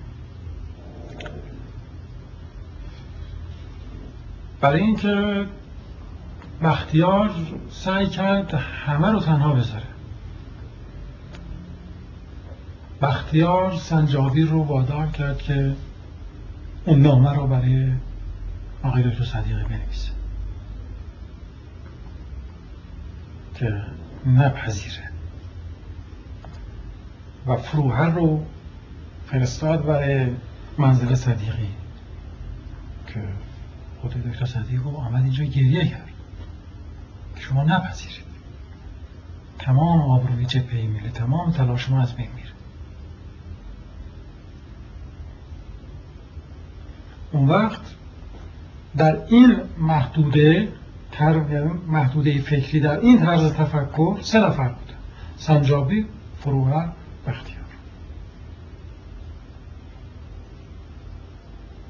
ولی خب این چرا؟ به خونه آقای بختیار روا بود. ولی برای خونه آقای جوتا صدیقی روا نبود صدیقی که قبول کرده بود فقط یک شرطی گذاشته بود که خب صدیقی را در این مراحل اونقدر تحت فشار قرار دادن که صدیقی شرایطش رو به اصلاح سنگیندر می‌کرد. بعد می‌دید که دیگه امکانش از بین میره امکان تشکیلش یعنی مرتب. از پاریس براش خط و نشان کشیده می‌شد.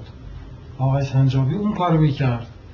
اون وقت دیگران هم که یعنی عوامل هیئت حاکمه سابق که هنوز رگ ریشهشون قطع نشده بود اینا هم با وجود صدیقی خب یک استشمام یه حداقل یه محاکماتی رو در مورد خودشون میکشیدن. مضافا بر اینکه ترکیب کابینه صدیقی یه کابینه خوبی قرار بود باشه. و این نمی‌تونست نسبت به گذشته بی باشه. این بود که همه اونها در تلاش بودن. از این یک طرف شاه رو برای امتناع از تنها درخواستش در مورد شاه برای عدم خروجش از ایران و از طرف دیگه تحریک دیگران بر علیه صدیقی. و همه ملاقات هایی که صدیقی داشت تقریبا برایش منفی بود. جز بازرگان. جز بازرگان که حتی روزی ایشون با ناراحتی اینا با دکتر آبدی آمدن پیش من. که ما الان از خانه دکتر صدیقی میاییم. صبح ملاقاتی نیستیم که با تو داشته و یه مقدار دلسردی ما درش دیدیم. ما خیلی بهش کوراژ دادیم و تو حتما گفتم نه اتفاقا برعکس من ملاقاتمون خیلی مثبت بود. حتما بعد از من ملاقات های دیگری داشته و اینا. منظورم بود که بازرگان در مسیر تقویت صدیقی بود. به سه علت یعنی به سه علتی که من میشناختم لاغر علت اول خوشبینی خیلی کم یا بدبینی که نسبت به دکتر سنجابی داشت. و اون به معارضه با دکتر صدیقی برخواسته بود. و علت دومش که به نظر من علت خوبی بود. می‌خواست طوری بشه که محور پاریس یه مقدار تضعیف بشه تا در مقابل فشار جناح سیویل انقلاب در مقابل جناح روحانی انقلاب. کفش خورده داره بالا. و سوم که ای بسا پیروزی دکتر صدیقی هیچ چیزی رو از آینده بازرگان نمی گرفت و مضافم برای اینکه سه یا چهار نفر به پیشنهاد بازرگان از دوستانش در کابینه دکتر صدیقی دوستای اساس رو بود داشته باشه. و بازرگان با بختیار هم خیلی دوست بود ولی این تقویت از بختیار نکرد. نه. با بختیار شاید مناسبات عاطفیش بیشتر از مناسبات سیاسیش بود.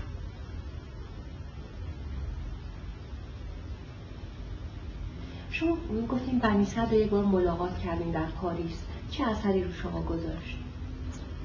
به عنوان بنی ملاقات نکرده بودم. به عنوان یه آدمی که توی کافه بر حسب تصادف معرفی شد و اسم و حتی ملاقات رو هم از یادم مرده بودم این برمیگرده به سال هفتاد و سه. خیلی عادی خیلی عادی اصلا. اگر اون رفیق مشترکمون که اون موقع در پاریس خیلی نامآورتر است این آقایون بود؟ نه حسین ملک. یادآوری نمی‌کرد من یادم این ملاقات نمیومد این ملاقات رو فراموش کرده بودم. هیچ جایی بنی صدری وجود نداشت. یا حبیبی وجود نداشت. و ملک با اینها نزدیک بود. راجع به این اتفاقی که افتاد که قدساده رو تیروارون کردن یا اعدام کردن و چجور و پای شریعت مداری پیش کشیده بود که من البته ندیدم ولی شنیدم که قطر شریعت مداری بردن تلویزیون شاید واقعا خب هم به همه چیز اقرار کرده و پای رادیو اینا.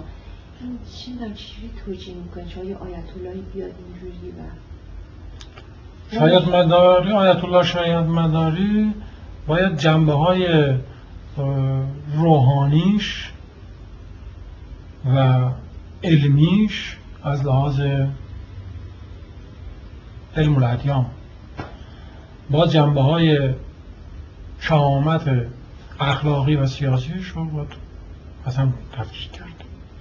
اگر شهامت خمینی در شریعت مدار بود یا عقل شریعت مدار بر خمینی بود ایران الان چیز دیگری بود. ولی هیچ. نمیشه با هر کسی کاپاسیته خاصی در مقابل فشار داره. چون نداره. خیلی ها نداره. یه رو تا بالاترین حد شکنجه. شکنجه میدن. هیچی بروز نمیده. و زیر شکنجه میمیره. و ایران نمونهش هم خیلی بود.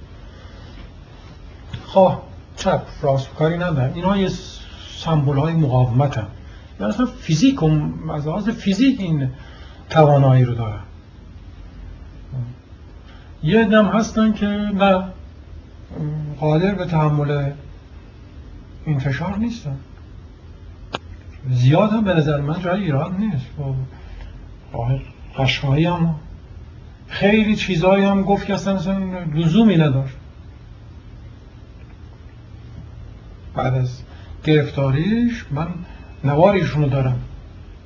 رادیو ایران پخش کرد با صدای خودش خب زیاد نمیشه ایراد گرفت یا آقای قشقایی چرا نرفت تحمل شکنجه نداشت. شاید مدارم آدم فکر نمی کنم خودش هم ادعای شهامت حتی متعارفم بکنه. و شریعت مداری اگر محافظه کاریش نبود خمینی به قدرت یا نمی‌رسید یا به این سهولت نمی‌رسید. و مبارزه ما به هدر نمی‌رفت. مبارزه ما در ایران از اون لحظه که احساس کردیم که جنبه مذهبیش به جنبه سیاسی میچربه از لحاظ کمیت یا لاقل تونسته مردم رو بکشه به دنبال خودش برعکس کانال شریعت مدار رو در مقابل این کانال ایجاد کردیم که مردم رو از اون مسیر بندازیم تو این مسیر. و با خود آقای شریعت مدار هم طی کرده بودیم. و ایشون سراحتا گفته بودن که روحانیت در سیاست مداخله نخواهد کرد. و حتی این رو من به خواهش من در مصاحبه مطبوعاتی هم اعلام کرد. با حضور تمام خبرنگارهای خارجی در خونه خودش. و این یه پایه همکاری بود. و من روزی هم که رفتم به ایشون من تقلیدم به جناب عالی نیست. ولی که رابطه مرید و مرادی ایجاد نشه. من با ایشون کار سیاسی می‌خواستم بکنم. و رابطه من و شما کار سیاسی و کار معرفتی است. راحت باشم. شما که از اومدین بیرون آی من اردی بهشت پنجاه و هشت. آزاد تونستیم ببینیم یا فرار نه آزاد آمدم. اون موقع فرم بود. برای خروج از ایران فرم های باید پر می شد و من این فرم رو پر کردم. باید میفرستادن به نخست وزیری. اونجا شورای نماینده شورای انقلابی همچه چیزی. و من فرم رو فرستادم به آقای بازرگان. چون گفتن که اشکالی نداره و شما می‌تونید بعد روزی که قرار بود من برم آمدم فرودگاه. و علت آمدن من هم این بود که خب من می‌دونه در دوران خمینی بازداشت شدم نه اولین بازداشت مثلا چیز من بودم. اونهایی که جزو موافقین انقلاب ایران بودن. اولین نفر من بود. و این هم اینجور توی یک روزی در منزل بودم. صبح حضور ملاقات هم داشتم چند نفری. آمدن که دو نفر شما کار دارن. دو نفر آمدن با لباس کپیشن و این چیزها نشستن و چای و اون. یکی دو نفر رفتن یکی دو نفر بودن. یکی اومد پیش من یه کاغذی نشون داد. دیدم تو این کاغذ های دو صفحه مخصوص قدیم بود آخوندها بیشتر استفاده می‌کردن. با اون با قلم با خود نویس هم نه.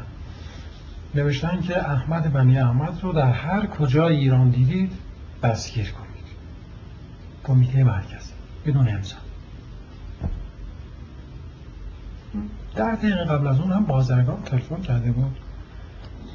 به خاطر اینکه دکتر آبدی شده مدیر عامل پتروشیمی اینا و توقع داره که دوستانش یه بازدیدی ازش کرده باشن اینا و بعد ما همدیگه رو ببینیم. بعد من تلفن کردم گفتم صبح اول وقت تلفن شما یا تلفن خوشیومی هم نبود. گفت چیه؟ گفتم یه همچه کاغذی. گفت کیه؟ گفتم دو تا آغاز. امضا هم نداره کاغذ. گفت بده به من. موشی رو دادم. به این آقاه گفتم ولی قطع نکن. صحبت کردی گوشی رو بده من. حالا این اون چی گفت؟ نمی‌دونم دیگه اون نمیشنیدم. گفت بله ما سر کمیته آمدیم ماموریت داریم و فلان اینا. و بعد گوشی گفتم من تو گفتم گوشی رو بده من.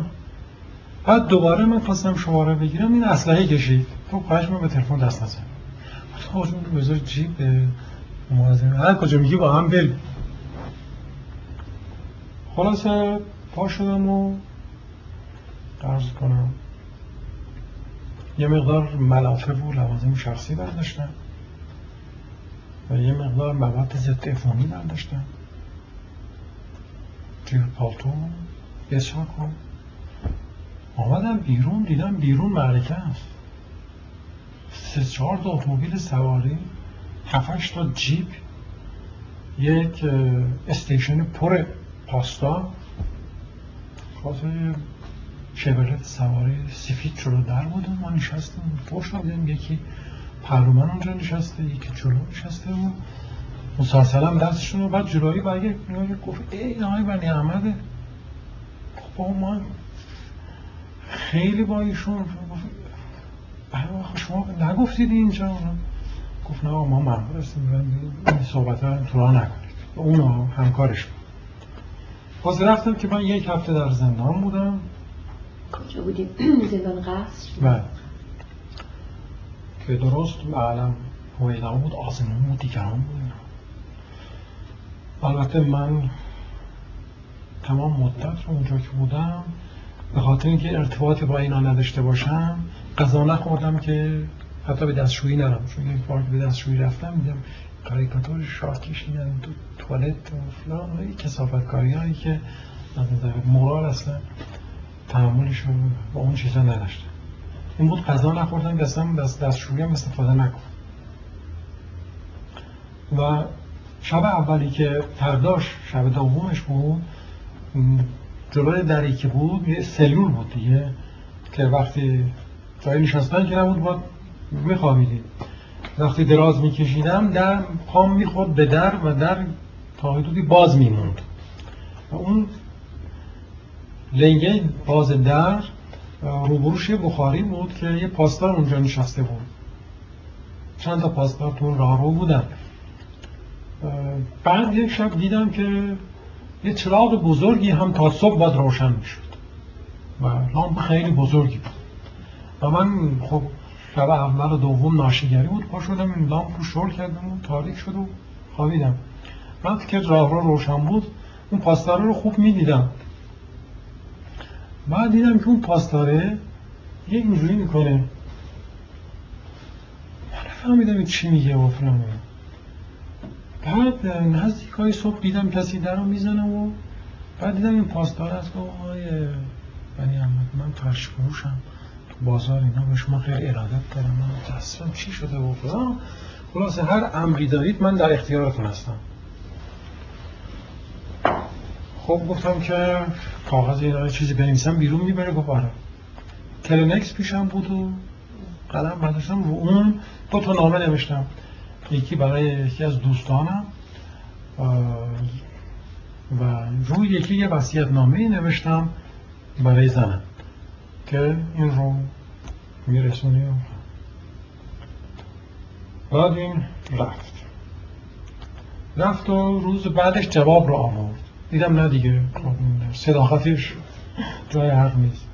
همون شب رفت نمی‌دونم پتوی گرم آورد و ملافه آورد و چیز آورد و اینا. یک هفته بعد سر کله آقای امیر انتظام پیدا شد با آقای حادوی که هیچ کدوم رو نمیشناختم ولی قیافه امیر انتظام آشنا بود. این دفتر آقای بازرگان دیده بودم اما به اسم نمیشناختم در حد یه منشی مثلا رفت آمد می‌کرد و برخوردش اون شکلی بود. که ما از ساعت سه تا الان هرچی میگردیم که دستور بازداشت شما کی داده پیدا نمی‌دونم شما آقای حادوی خودش رو معرفی کرد. آقای حادوی من الان یه هفته از در اینجا هستم شما چند ساعت سه بعد ظهر امروز شروع کردید؟ روزی هم که بازداشت شدم قبل از همه آقای نخست وزیر می‌دونست من بازداشت شدم. خلاصه بعد امیر انتظام گفت که آقای آدم شما چند دقیقه بیرون باشید من با ایشون. آقا جون این بغل دست آقای هویداست. اون بر آقای آزمون اون ورست هشت نمی‌دونم هفت سلول آقای جافه شب اگر یه اتفاقی بیفته اولین آدمی که اینها می‌کشن تو هست حالا بیا بیرون. بعد نرخ اونجا طی می‌کنیم. دیدم خب زیادم بیراب نمیگه شاید. مثلا برم دیگه تا سه ماه دیگه سراغ آدم کسی نیاد. واسه پا شدیم و لباس پوشیدیم. با اتومبیل آقای خادوی آمدم منزل و که بعدش هم روزنامه ها نوشتن که با عذرخواهی آقای نخست وزیر فلانی آزاد شد. یک هفته بعد اون رفراندوم بود که ما رفراندوم رو تحریم کرد و با دلایلی که اینجا هست من برای شما میدم به عنوان مدرک باشه که آوردم. چند سازمانی که تحریم کردم یکی هم ما بودیم رفراندوم. که اینجا در تهران صفحه اول هست تیترش. اینجا این تیتر هست که اتحاد برای آزادی در رفراندوم شرکت نمی کنن و دلایلش هم به طور خلاصه نوشته آخرش این عبارت هست که یک انسان آزاد باید بداند به چه رأی می‌دهد و چه چیز را انتخاب می کند و تا شناسایی کامل از چیزی نداشته باشد نمی‌تواند به آن رأی بدهد. با توجه به دلایل فوق ما در انتخابات شرکت نخواهیم کرد. که بعد از این اعلامیه بود شب بعدش که من از خونه یکی از منصوبین می‌رفتم ها سوار ماشینم خواستم بشم که هفتش نفر ریختم رو سرمون. با چوب و چما و شکستن شیشه ماشین خودم دستم اینها که بعد دو سه نفر از آبرین که اونجا بودن آمدن و منو سواری اتومبیل دیگه کردن و از منطقه خارج کرد. بعد یه حساب کردم دیدم هیچ نوع امکان مانور سیاسی یا مفید واقع شدن در اینجا وجود نداره. جز انتحار و یک مرگ تو اما خفت اون هم آقل این بود که آمدم از ایران بیرون. وقتی اومدم فرودگاه پاسپورتمو بگیرم سوال شما منزد من همیشه در حاشیه بیشتر صحبت می‌کنم تا متن سوال. دیدم پاسبان نگاه کرد گفت پاسپورت شما نیست. خیلی هم با شد چون پاسبان میشنه قیافه های مقدار برای آدم آشنا بود. مال شما چرا؟ بعد لیست رو نگاه کرد گفت شما هم جزو ممنون خروجا هستید. خدا با الان چیکار باید بکنم؟ خب اینجا یه کمیته هست. اینها در اختیار هست رفتم اونجا و یه از این جوانهای ریشو بودن گفتم که آقای نخست وزیر موافقت کرد من گفتم من آمدم. رفتم گشتم و پرسشنامه رو آوردم من اونجا دیدم که بازرگان نوشته با علم به ممنوع خروج بودن ایشون با خروجشون موافقت میشه بعد اینا شروع به پچ پچ که این چجوری آخه لیست با این میشنه و من دیدم که حالت تردیدی در این اتاق هست. آمدم بیرون تلفن کردم. اون وقت صحابی برداشت. عزت. شما قضیه اینه. گفت نه شما اونجا باشید من میام. من خیلی زود رفته بودم پیش بینی اشکالاتی رو کرده بودم در فرودگاه. خلاصه به این ترتیب اومدیم. بعد آمدن گذرنامه رو دادن و و یکی دو نفر آوردن تا پله های هواپیما برتقی کردن از خودشون که مبادا یه پاسداری بشناسه بگه من نمی‌ذارم این بره. آمدم. شما وقتی که گفته بودن نمایندگان مریض باید استعفا بدن شما استعفا داده بودید. نه تا آخرش استعفا نکردم تا آخرش استعفا نکردم از نمایندگی استعفا نکردم تعداد خیلی زیادی استعفا کردن از نمایندگان مجلس. که شاید اکثریت برای بله. سعید ضمن نامه ای که نوشت به چیز؟ شورای سلطنت.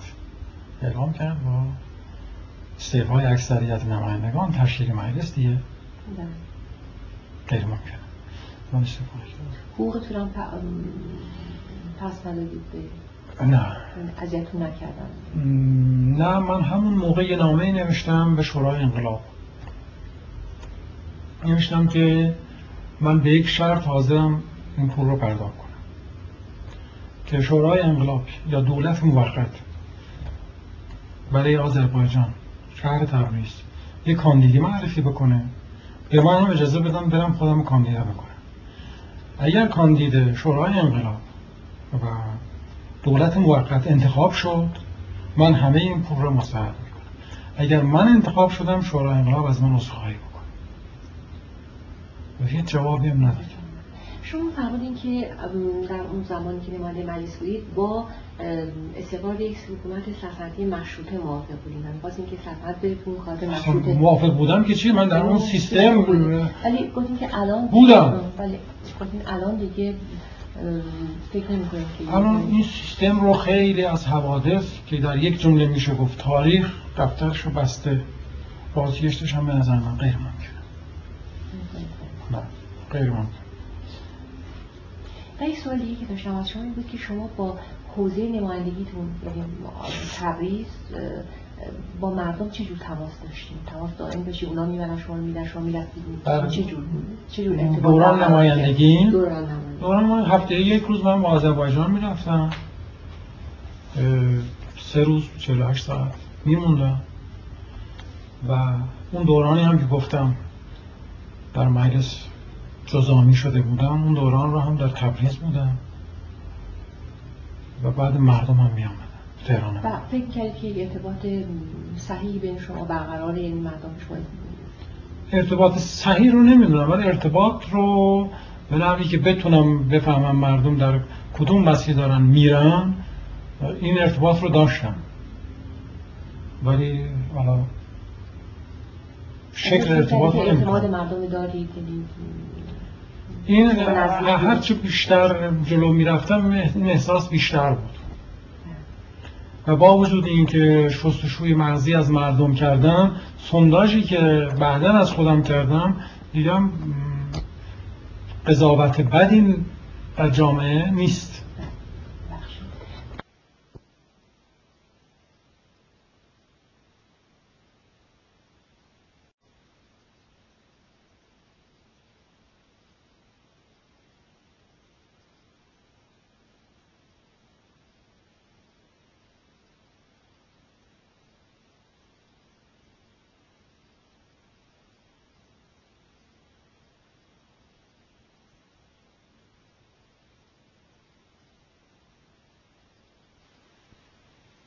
وقتی این شروع شد در حال توی مطبوعات غرب این منعکس شد که مردم ایران این مدرنیسم زمانشاه رو قبول ندارن دارن یک برگشتی به عقب بکنن یا فکر می‌کنید که واقعا هیچ وقت نتونسته بودن مردم این هرچی که در این مدت پیش اومده بود بپذیرن قبول بکنن یا شما که می‌شناسید شهرستان هم بودید چجوری اینو توجیه می‌کنید ایده‌آل های مدرنیزه کردن ایران برای شاه متاسفانه ایده‌آل های فیکس شده بود. idée fixe بود برای شاه و فکر می‌کرد که این رو به نیروی هیئت حاکمه ای که از یک ثبات طولانی بتونه برخوردار باشه. و امکانات وسیع مالی هم در اختیار داشته باشه می‌تونه به جامعه بده. ولی چیزی که در این محاسبه منظور نشده بود ظرفیت جامعه بود. برای قبول این مدرنیزه کردن. اصلا بخشی از جامعه ایران یا تکه های از پیکر این اندام در خور مدرنیزه کردن نبود. مثلا بخش کشاورزی شو اگه شما در نظر بگیرید. اصلا صدی هشتاد کشاورزی ایران در خور مدرنیزه کردن نبود. یه تیکه زمین های کوچک در سر هر تپه ماهور که اینها نه آبیاری مکانیزمی شد نه اصلا کشاورزی مکانیزه در اونجاها بازده داشت. و اینکه کشاورز ایرانی از به طور سنتی از سالیان قدیم این رو شخم می‌زد شخم به اصلاح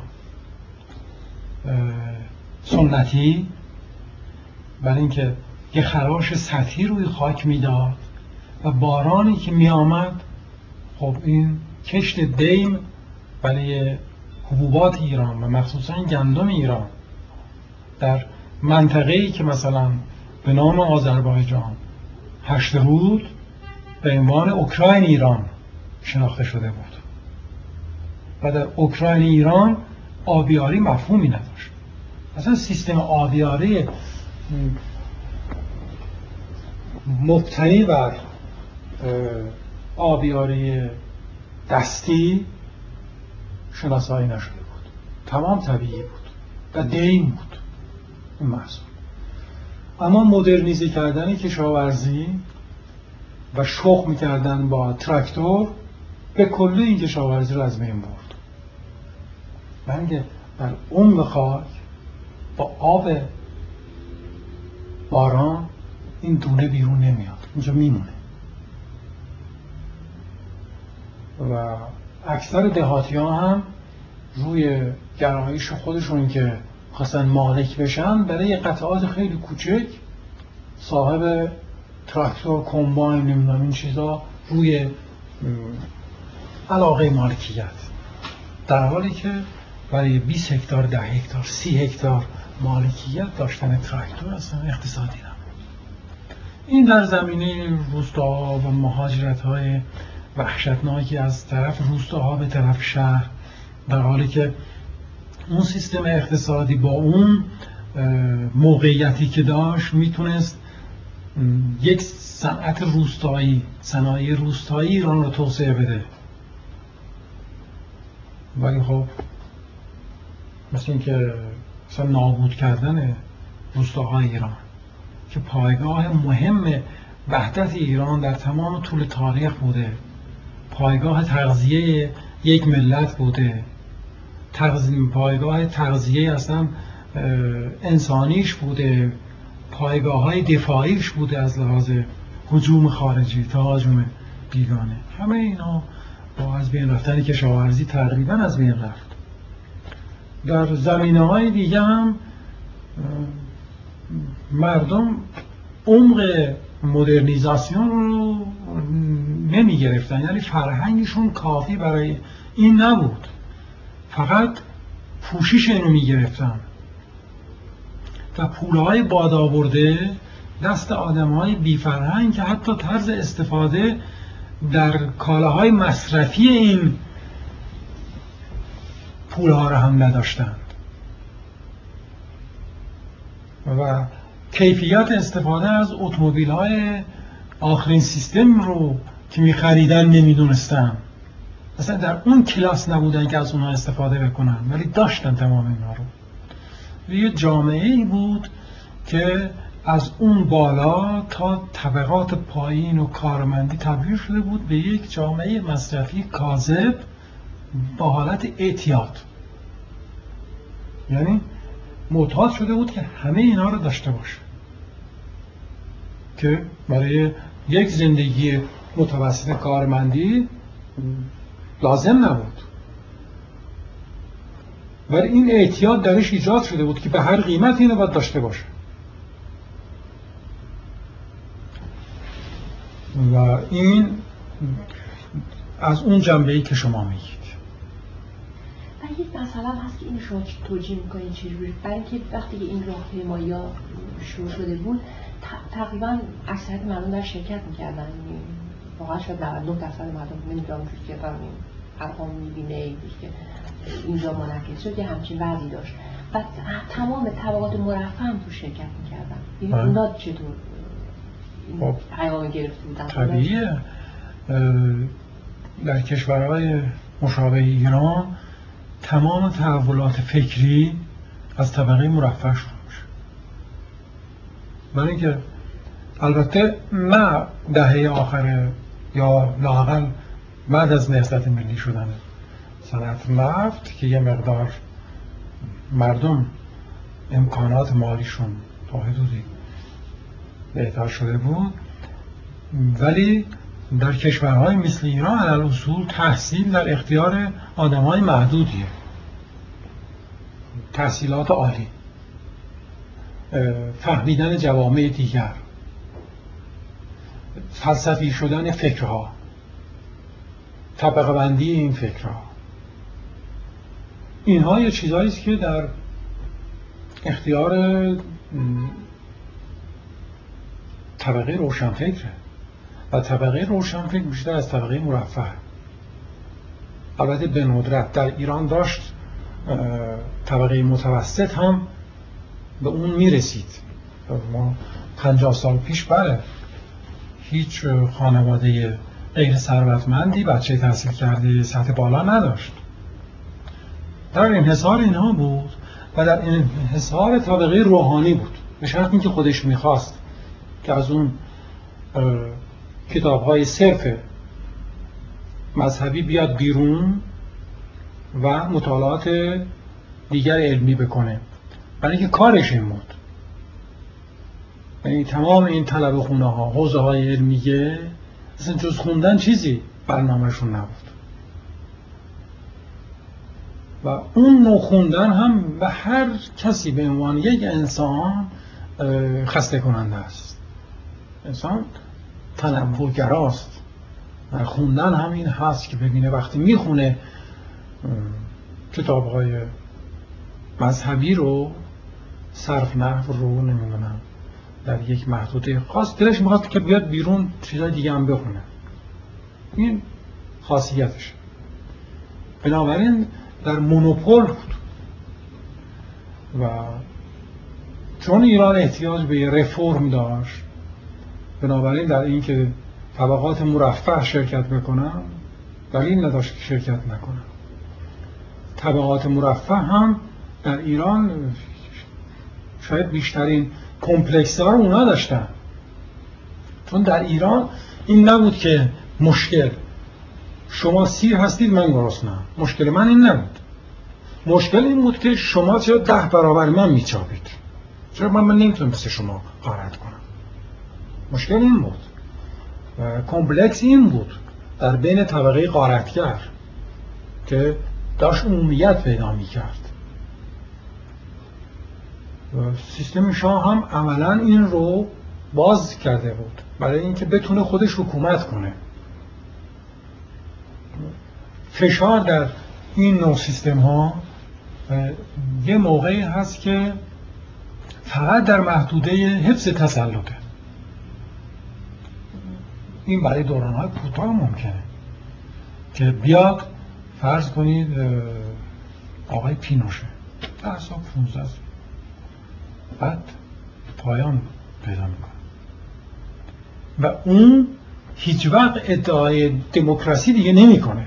دیکتاتوره. و میگه این رو من به صلاح این جامعه می‌دونم و اینو اعمال می‌کنم.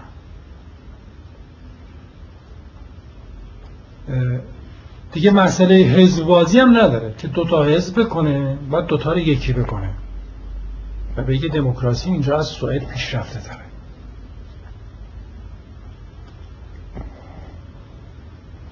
ولی اینکه شاه احتیاج داشت که ادای دموکراسی رو در بیاره نشانه این بود که برای سیستم خودش فکر می‌کرد. که ابدی بودن این سیستم که درش پوسیبیلیت مانوری هم برای همه صورتها و فرضیه ها وجود داشته باشه. منتها راه های ناندرست پیش می اومد که یکیش همون رستاخیز بود. یعنی حداقل استقلال فکری رو هم از یک انسان که از لحاظ سیاسی اخته شده یا خودش کرده. در روسیه شوروی بالاترین سیستم های کنترل فکری اگه قبول کنیم. خب در اونجا عضویت حزب رو تحمیل نکردن.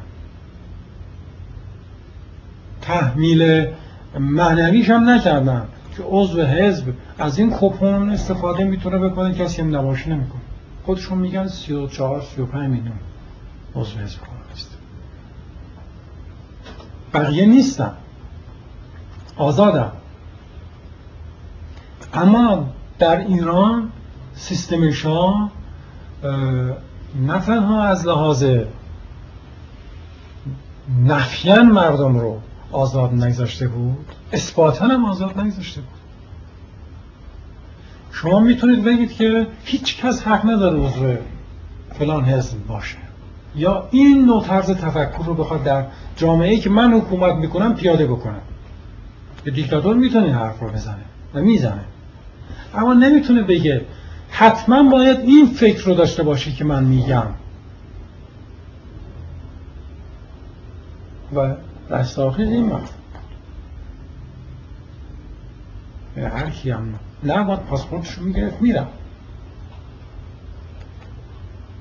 بنابراین ایرونی برای گریز از این دنبال راه ها بود دیگه. و در این حال خب سیستم مدعی دموکراتیک بودن بود. و اصلا همه اینها با هم ناخوانا بودن. یه سوال دیگه هم شما آذربایجانی هستید و می‌دونید این روزا خیلی علم شده دوباره که خلقهای ایران و نمی‌دونم کردستان و آذربایجان و ولی من خودم گیلانی هستم از گیلان کسی صحبتی نمی‌کنه بلوچستان و جاهای دیگه نمی‌دونم گیلان و می‌خوام بگم که عقیده شما چیه؟ این آیا آذربایجان می‌خواد مستقل باشه نمی‌خواد چی؟ نه. چیه این نه من فکر نمی‌کنم. اینا اینا در غرب و در شرق و همه هر کدوم یک نوع طرفداران مخصوصی نمید در شوروی این سیستم این طرز فکر طرفدارایی داره و آمریکاش هم طرفدار نیست. من یادم در شاید در سال 44 45 این دودا بوده.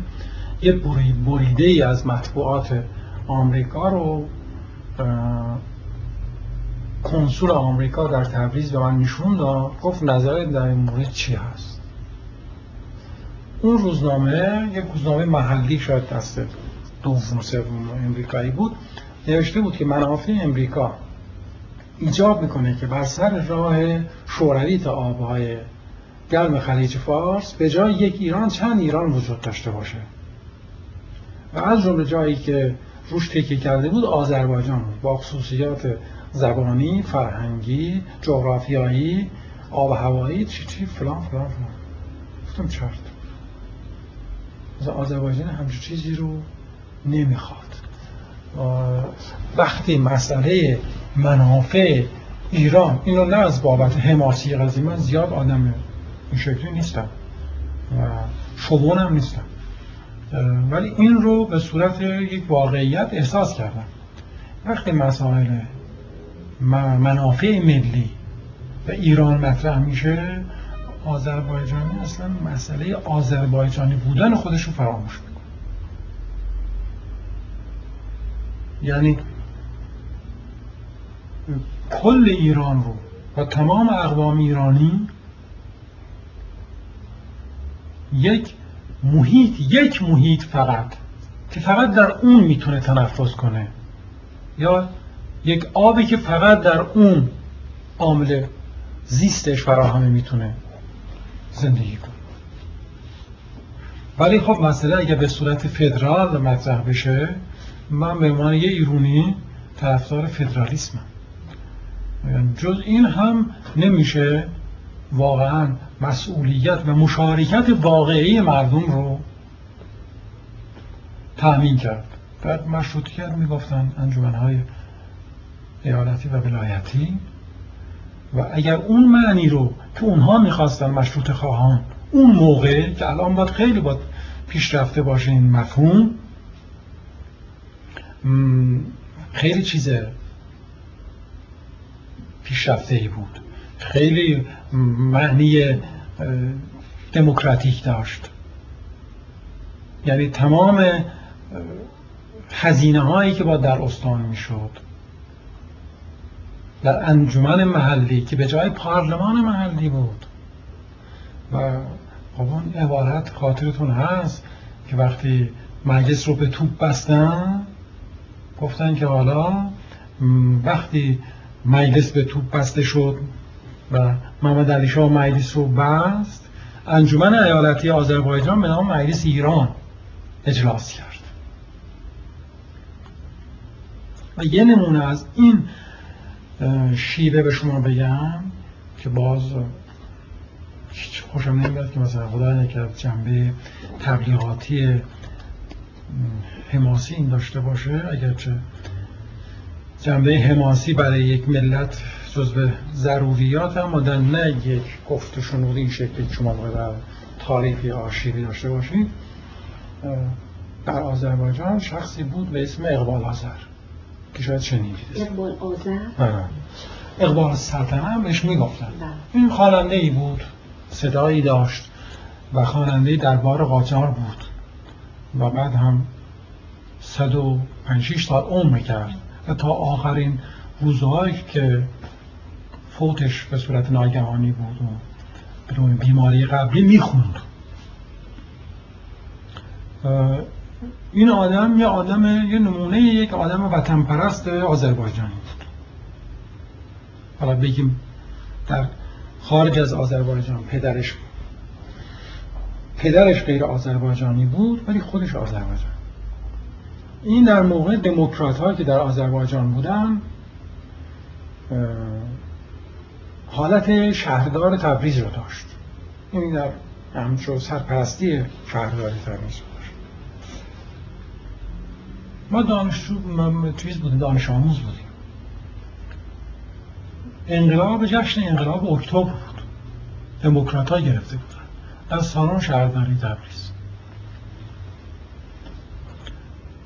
و اونجا اقبال آذر هم بخره سمت سرپرست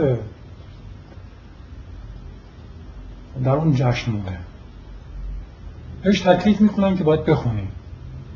و این امتناع می‌کنه. وقتی خیلی بهش اصرار می‌کنن میگه من فارسی می‌خونم. چون ببینید اون موقع در آذربایجان زبان رو ترکیه حتی تابلوی تمام مغازه ها اماکن همه به ترکیه باید نوشته می‌شد. ترکی بود. خط ترکی بود. مدارس ترکی بود. و سالدات های روسی بودن. هنوز ارتش شوروی ایران رو تخلیه نکنده بود آذربایجان خط ترکی چطور آقا؟ خط ترکی الان دو نوعه الفباش الفبای فارسیه. بله. یعنی با همون الفبا ها همون الفبا ولی الان روس ها در قفقاز عوض کردن الفبای روسی کردن. اخیرا ده سال اخیر. وقتی اصرار می‌کنن که باید بخونیم یه من فارسی می‌خونم. یه نیب نداره میره بالای پنجره اون رفع چیز شروع می‌کنه به خواندن اشعار عارف. یادم نیست همش و اینطوری شروع میشه که لباس مرگ برندام آدمی زیباست. چه شد که کوته و زشتیم قوا به قامت ماست؟ زهد گذشت تعدی و کس نمی‌پرسد حدود خانه بی خانمان ما ز کجاست.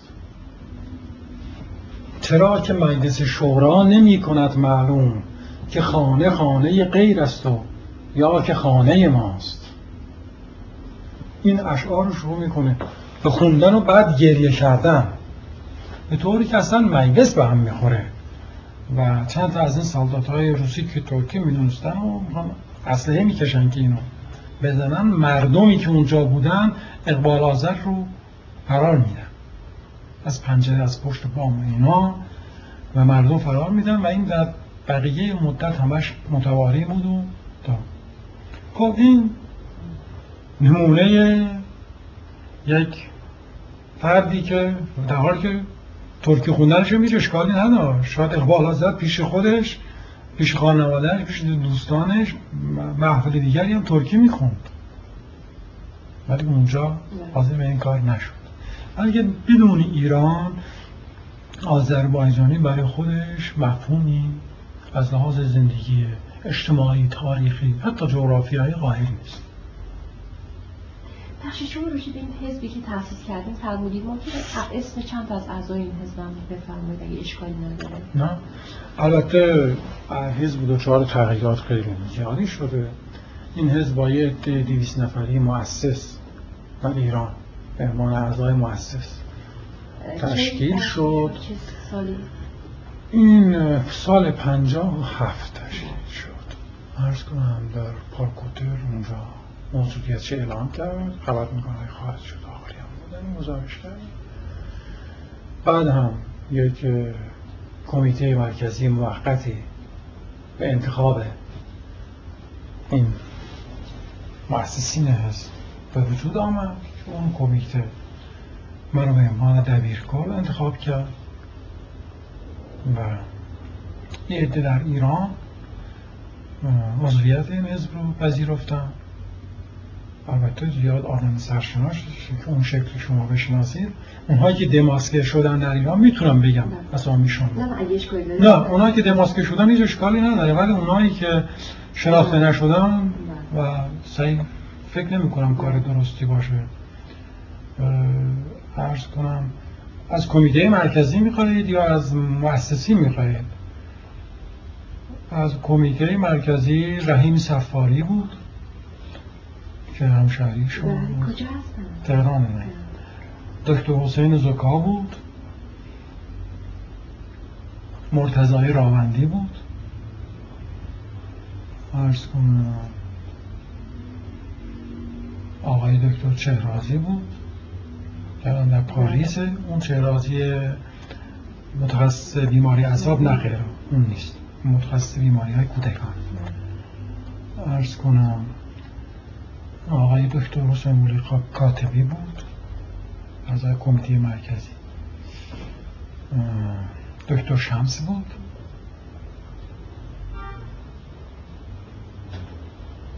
دکتر بلوهر بود. بلوهر. عرض حضورتون. مهندس پیمان بود. که الانش هم هست. دکتر نجفی بود. و یه عده از اینها در خارج الان و یه دشون در ایران هم که البته ما به کلی کنار گذاشتیم به لحاظ اینکه نمیشه با اونها تماس گرفت نه دیگه مسلحتشون هست و نه. و از کمیت در تبریز این حزبی به لحاظ اینکه من وابسته بودم در اونجا امکاناتم بیشتر بود بیشتر فعال بود. که متاسفانه دو نفر از اعضای کمیتهش یکیش مسئول استانش یکی عضو کمیته مرکزیش تیر باران شدن در رژیم خمینی. دکتر مقدم بود دکتر علی مقدم بود. و مهندس شمرایی. بقیه هم که بعد از این جریانات ما ناچار شدیم به کلی با یه فرم دیگه و با یک سازمان کاملا جدا و تشکیلات کاملا جدا نوساز که حتی برای اعضای رسمی کمیته مرکزی شناخته شده در ایران اینها ناشناسن کار مطلب دیگه هست که فکر می‌کنین لازمه برای یک محققی در مورد نه من فکر کنم این مطالبی رو من در اختیار شما بذارم. شما این رو بخونید اگه چیزی به نظر شما بله. مونده باشه. در اون صورت من فکر می‌کنم شاید احتیاجی باشه که یه نیم ساعتی هم با هم صحبت خیلی ممنونم. من هم همینطور. از شما خیلی تشکر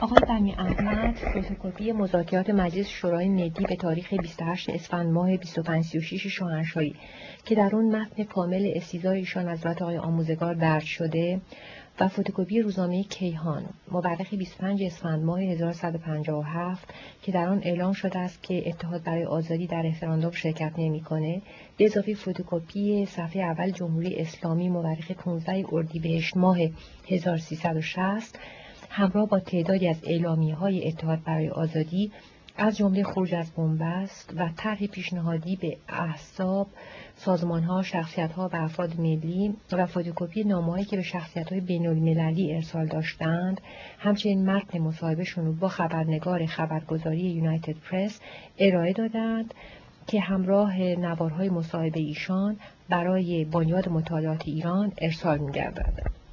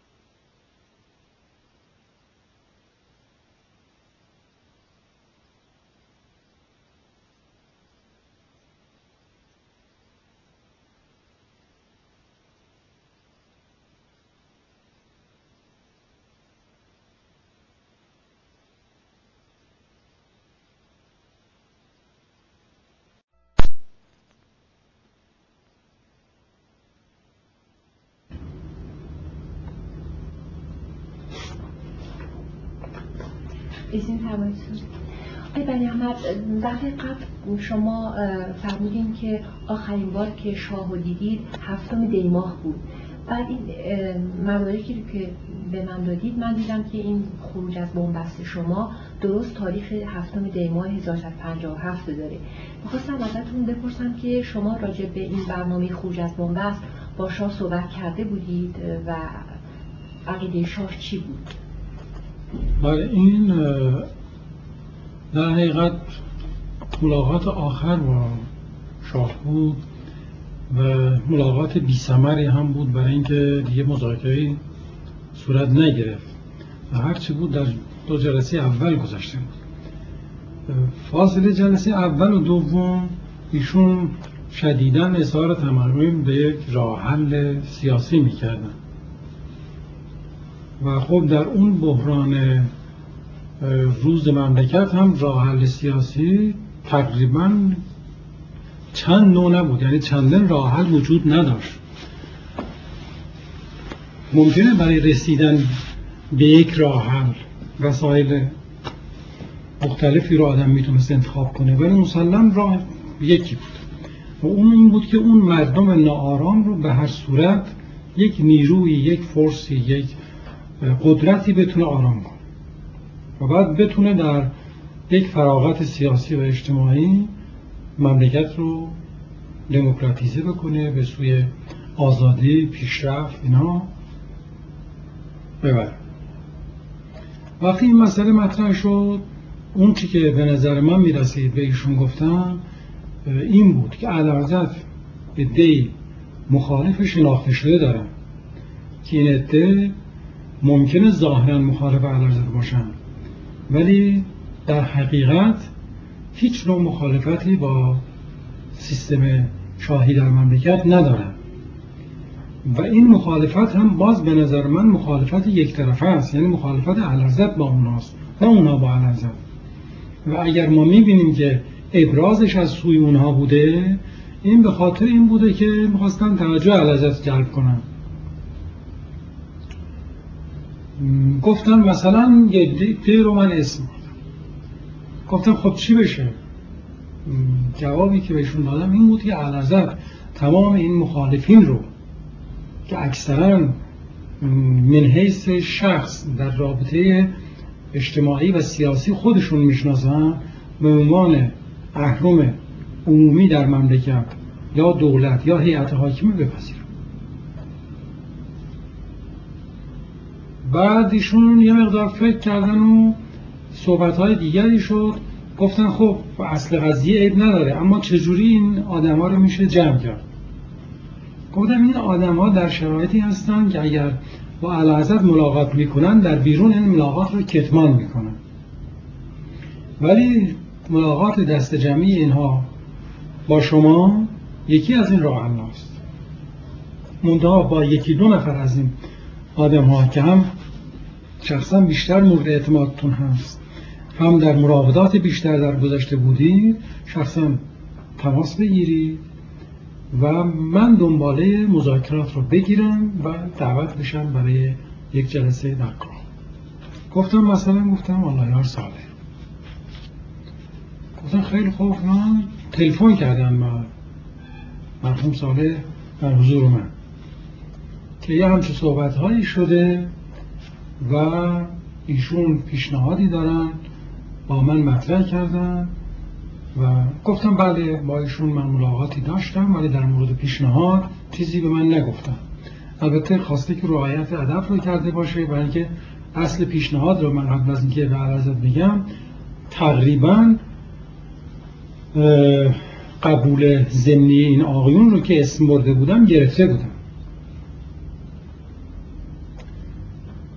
و قرار شد که نتیجه این رو من تلفنی به ایشون بگم ایشون مشاوراتشون رو بکنن ترتیب کار بدن که آمدم با آنلایار ساله صحبت کردن ساله وقتی دید قضیه جدی میشه و مرحله عمل در میاد روزی بود که چند نفری هم تو خونهشون بود از جمله آقای امیر هم بود. رفتیم اتاقی بود. نهارخوری در کنار اتاق دیگر. نشستیم اونجا با وجود اینکه که اون تمایلات خودش همه حرفا رو می‌خواست در بین همه مردم بزنه. خب، من اشاره کردم بعضی حرفا رو باید در حالت خصوصی بهش داد. رفتیم صحبت کردیم و جریانات گفتم گفت من باور نمی‌کنم. و شاه نمی‌تونه راست بگه. خب در همین اتاقی که نشستیم سال چهل گلم علم اومد پیش من گفت که علارزت میگن که تلفن کرد که من می‌خوام آبگوشتی بیام خونه شما بخورم. مثل اینکه ساله در غذای آبگوشتنا مهارتی داشت خودش خانمش بعد آمد و سر نهار گفت که علارزت میگه چیکار باید کرد؟ بقای کندی و اون جریانات ایرانو ساله گفت که من برگشتم علم گفتم اگر علارزت حاضر باشن در موضوع قانون اساسی قرار بگیرن من پیرمرد هر روز یه سطل آب میارم با یه جارو در کاخ آب میپادم جارو می‌کنم. تا من اینو گفتم که علارزت در موضوع قانون اساسی علم آقای علم شنید که من تکیه به موضوع قانون اساسی کردم که علازم انگشتشو گذاشت دهنش گفت و بعد منم حرفی نزدم و تمام شد خسته. استدلالش این بود که نظر هر موقع در بنبسته از این حرفا می‌زنه ولی وقتی از بنبست در اومد دیگه توافق با ایشون غیر ممکنه. خب من یکی نیستم ولی اگر زیاد اصرار بکنم به عنوان یک عضو تماشاگر حاضرم در اون جلسه شرکت بکنم. و اگر آقایون تشخیص بدن وجودم مفیده به عنوان یک فرد بدون که مسئولیتی داشته باشم به عنوان مشاور در اونجا خواهم. با دیگران هم صحبت کردیم تقریبا همه موافقت کردم و روزی که جلسه دوم رو ما داشتیم ایشون خیلی ناراحت بود برای اینکه سنجابی از پاریس دو روز قبل برگشته بود و اون اعلامیه اصلاح سطری رو صادر کرده بود. و یکی از کسانی که در اون جلسه باید شرکت می‌کرد به شاخصین اون جلسه بود این بود که رفتنش در ابتدا به تأخیر انداخت. این جلسه رو همیشه تأخیر از طرف شاه بود این بار از طرف آقنون شد. چون همه موافق بودن. و بعد برگشتنش و اون امضا و اون اعلامیه دیگه تقریبا مسئله رو منتفی کرد. و موند منوری که شاه به تنهایی با عواملی که در اختیار داره بتونه بده. شما ممکن اشکالی بود داره اسم این آقایون رو بفرمایید یا اونجوری الان همه دقیقا یادم نیست ولی خب صالح بود بازرگان بود صحابی بود ستباقیان بود های شهید جوادی بود متین دفتری بود. ارز کنم سیزده نفر بودن. امیر بود که علازت موافقت کرد مخالفت کرد. گفت این جلسه رو به هم می‌زنه. وقتی هم وزیر کشور بود پیش من میومد تپانچه میبست. استدلال شاه و ولی با بقیه با همه موافق بود. دوازده نفری که اون روز در صحنه بودن دیگه تقریبا بازیگران اصلی بودن. دکتر امینی بود. سنجابی بود. فروهر بود. بختیار بود. ارز کنم.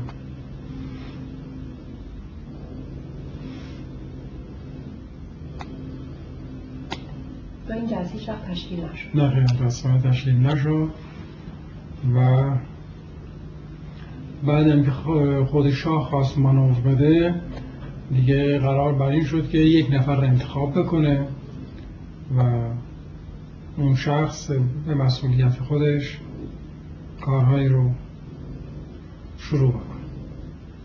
که در این جریان دیگه کم کم به طولانی شدن این تشکیل این جلسه و به نتیجه نرسیدن از یک طرف زمزمه آقای دکتر صدیقی و و بعد اون هم داشت تقریبا فروکش می‌کرد برای اینکه در اون جلسه اولین عبارتش این بود که شاه برگشت گفت دکتر صدیقی با کنار کشیدن بازرگان دلگرمی به کار نداره و ولی دو نفر برای این کار افسار پاره می‌کنن. منتها یکی میگه که سر ای از رجال رو باید انداخت جلو من. این نشون میده که دیگه اون راه حل منتفی شده بود از نظرش و قرار ما این بود این یادداشت رو به عنوان یک سند من بخونم برای اگر قبول کردن خب. می‌شد بر مبنای اون یه چیزی اعلام کرد. و شورایی که در این سند پیش بینی شده شورایی است مرکب از افراد مورد اعتماد ملت ایران نه شورای پیش بینی شده در اصل قانون اساسی به عنوان شورای سلطنت. چون در یک جای قانون اساسی شاید زیل اصل 48 باشه اشاره می‌کنه که شورای مرکب از افراد شورای مرکب از افراد مورد اعتماد ملت ایران که در سفرهای شاه یا در مواردی که ضرورت ایجاب می‌کنه.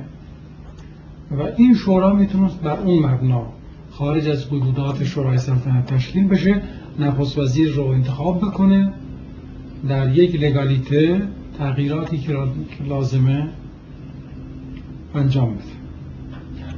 ولی هیچ شما موفق شدید این برشاد بخونید بله این تا اون بند اول که استعفای علرزاد از مقام سلطنت بود من خوندم و تا اولی وقت عبارت اول تموم شد همون عبارت تموم شد ایشون در حالی که برافروخته و ناراحت بودن پا شدن و دستاشون گذاشتن جیب جلیقهشون گفتن این راه حل نیست پس شما کودتا بکنید. و من اگر منظور خطاب علرزاد منم من خدمت سربازی هم انجام ندادم. و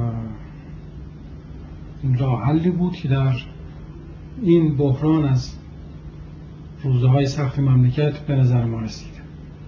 و نه همه معادلات رو بنویسیم همه موجودیت های سیاسی خودمونم توش بذاریم درست در بیاد. تقریبا ناممکنه و دیگه هیچ حرفی زده نشد و آب و هوای جلسه هم طوری بود که تقریبا من باید می‌رفتم. این بود که من آمدم و خبرنگاران رو هم برای ساعت 11 صبح دعوت کرده بودیم که قبولی یا عدم قبولی علازت در اونجا اعلام کنیم نسبت به مفاد این سند که بودن خبرگزاری های داخلی و خارجی و ما این را به سه زبان در همون جلسه منتشر کردیم با استفاده یعنی فکر نمی‌کرد که هیچ استفاده نه اصلا فکر استعفا حتی فکر واگذاری به ولیعت رو تصور نمی‌تونست. و وقتی برگشت گفت که شما فکر می‌کنید که ارتش از چه کسی اطاعت می‌کنه؟ ارتش حتی از ولیعت هم اطاعت نمی‌کنه. من یادم جوابی که بهشون گفتم این بود که من فکر می‌کردم ارتش از مسائل مملکت و منافع ملی اطاعت می‌کنه. و ایشون به تندی گفتن نه ارتش از ولیعت هم اطاعت نخواهد کرد.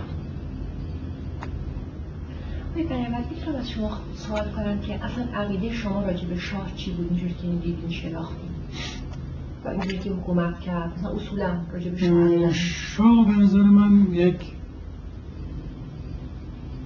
آدم یعنی یک دیکتاتور حساب نکرده دیکتاتوری که محاسباتش محاسبات دیکتاتوری نبود. یعنی با تمام وجودش میدان رو برای ایجاد یک فضای دیکتاتوری می‌داد.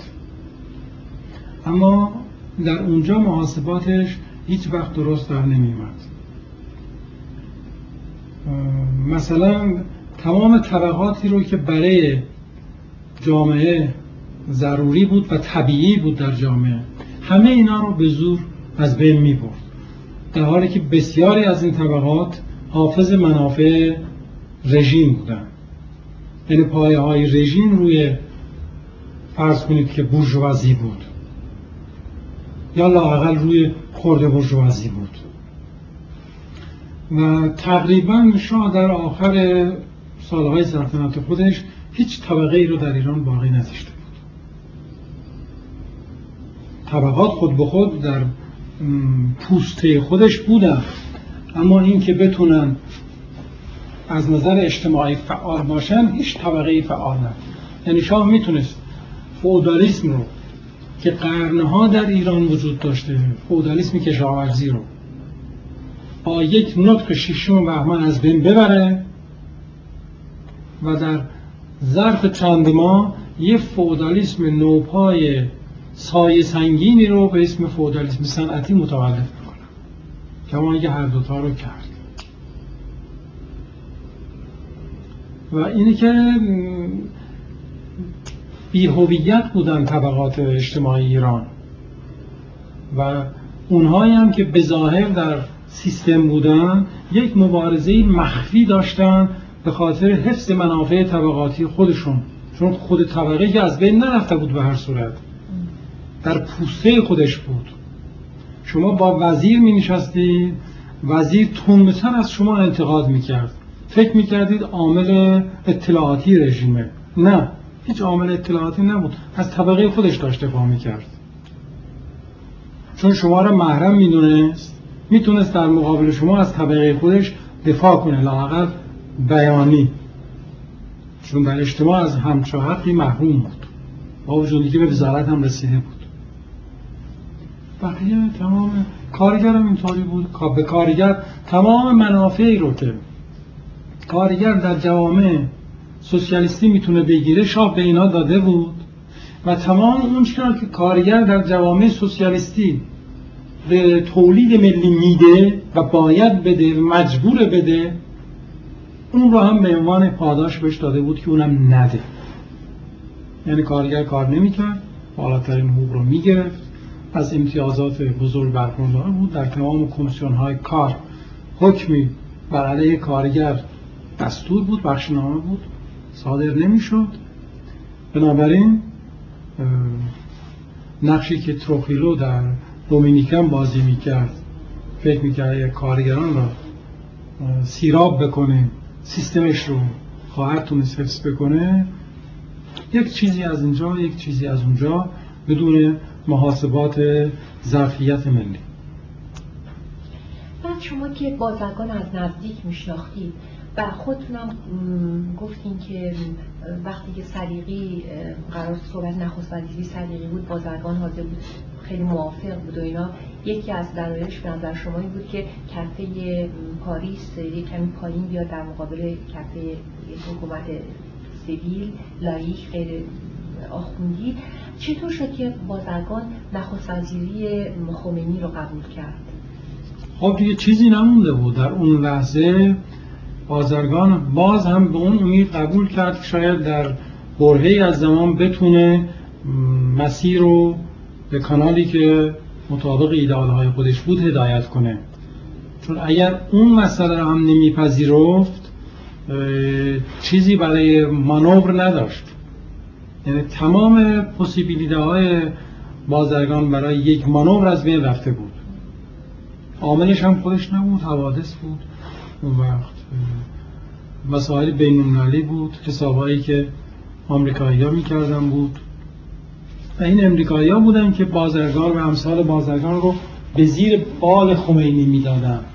نه اینکه بازرگان به میل می‌رفت نه به کراهت می‌رفت. صراحتا باره های عبارتش این بود که امامه هرچه بزرگتر زیرش فساد بیشتر.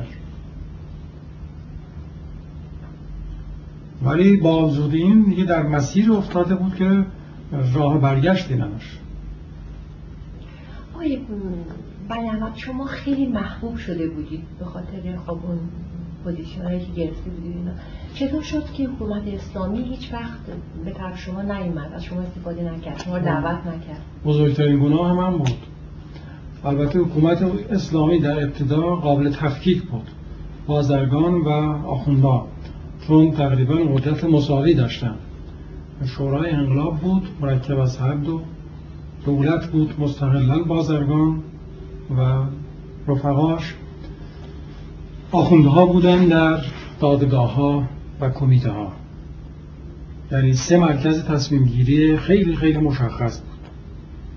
که شورای انقلاب مخلوطی از هر دو آخوندها در کمیته ها بود محاکم و دولت در حکومت بازرگان در حکومت.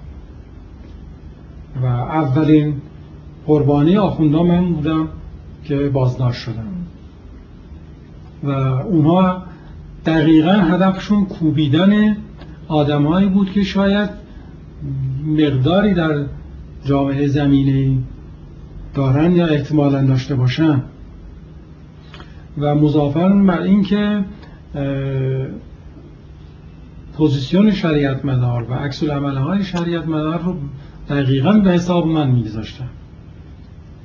و فکر می‌کردن که خب عامل بیان بعضی مطالب وسیله ایشون من بودم. در حالی که اینطوری نبود. به همین علت همون روزهای اول من رو بازداشت و هیچ بنا نبود استفاده کنم از اونها هم که استفاده کردن در شرایط اجبار استفاده کردن.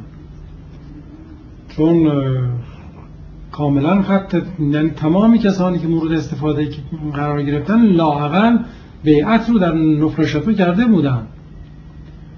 و من این کار رو نکرده بودم. با وجود اینکه بیشتر از همه در حول و حوش یعنی در پاریس بودم. و حتی روزی که اون آقای شیرازی پسر نهای شیرازی معروف تنباکو امام مسجد شفا بود در تهران مناسباتی با من داشت. و آمد پیش من گفت که رابطه پاریس با تو خیلی بده.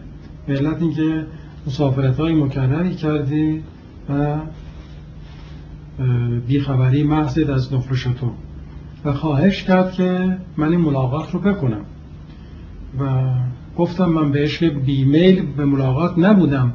حتی روزی که ایشان آمدن به پاریس بر حسب تصادف من پاریس بودم. ولی قضیه اینطوری شد. قرار شد که در حضور اصلاح حواریون اربعه من با ایشون ملاقات کنم و من نپذیرم. گفت نه. من تماس گرفتم صحبت کردیم. مفصل با آقای اشراقی. الان هم پیش شما آمده بود خونه ما. از اینجا تلفن می‌زنم یادداشتی هم می‌نویسم شما با خود آقا.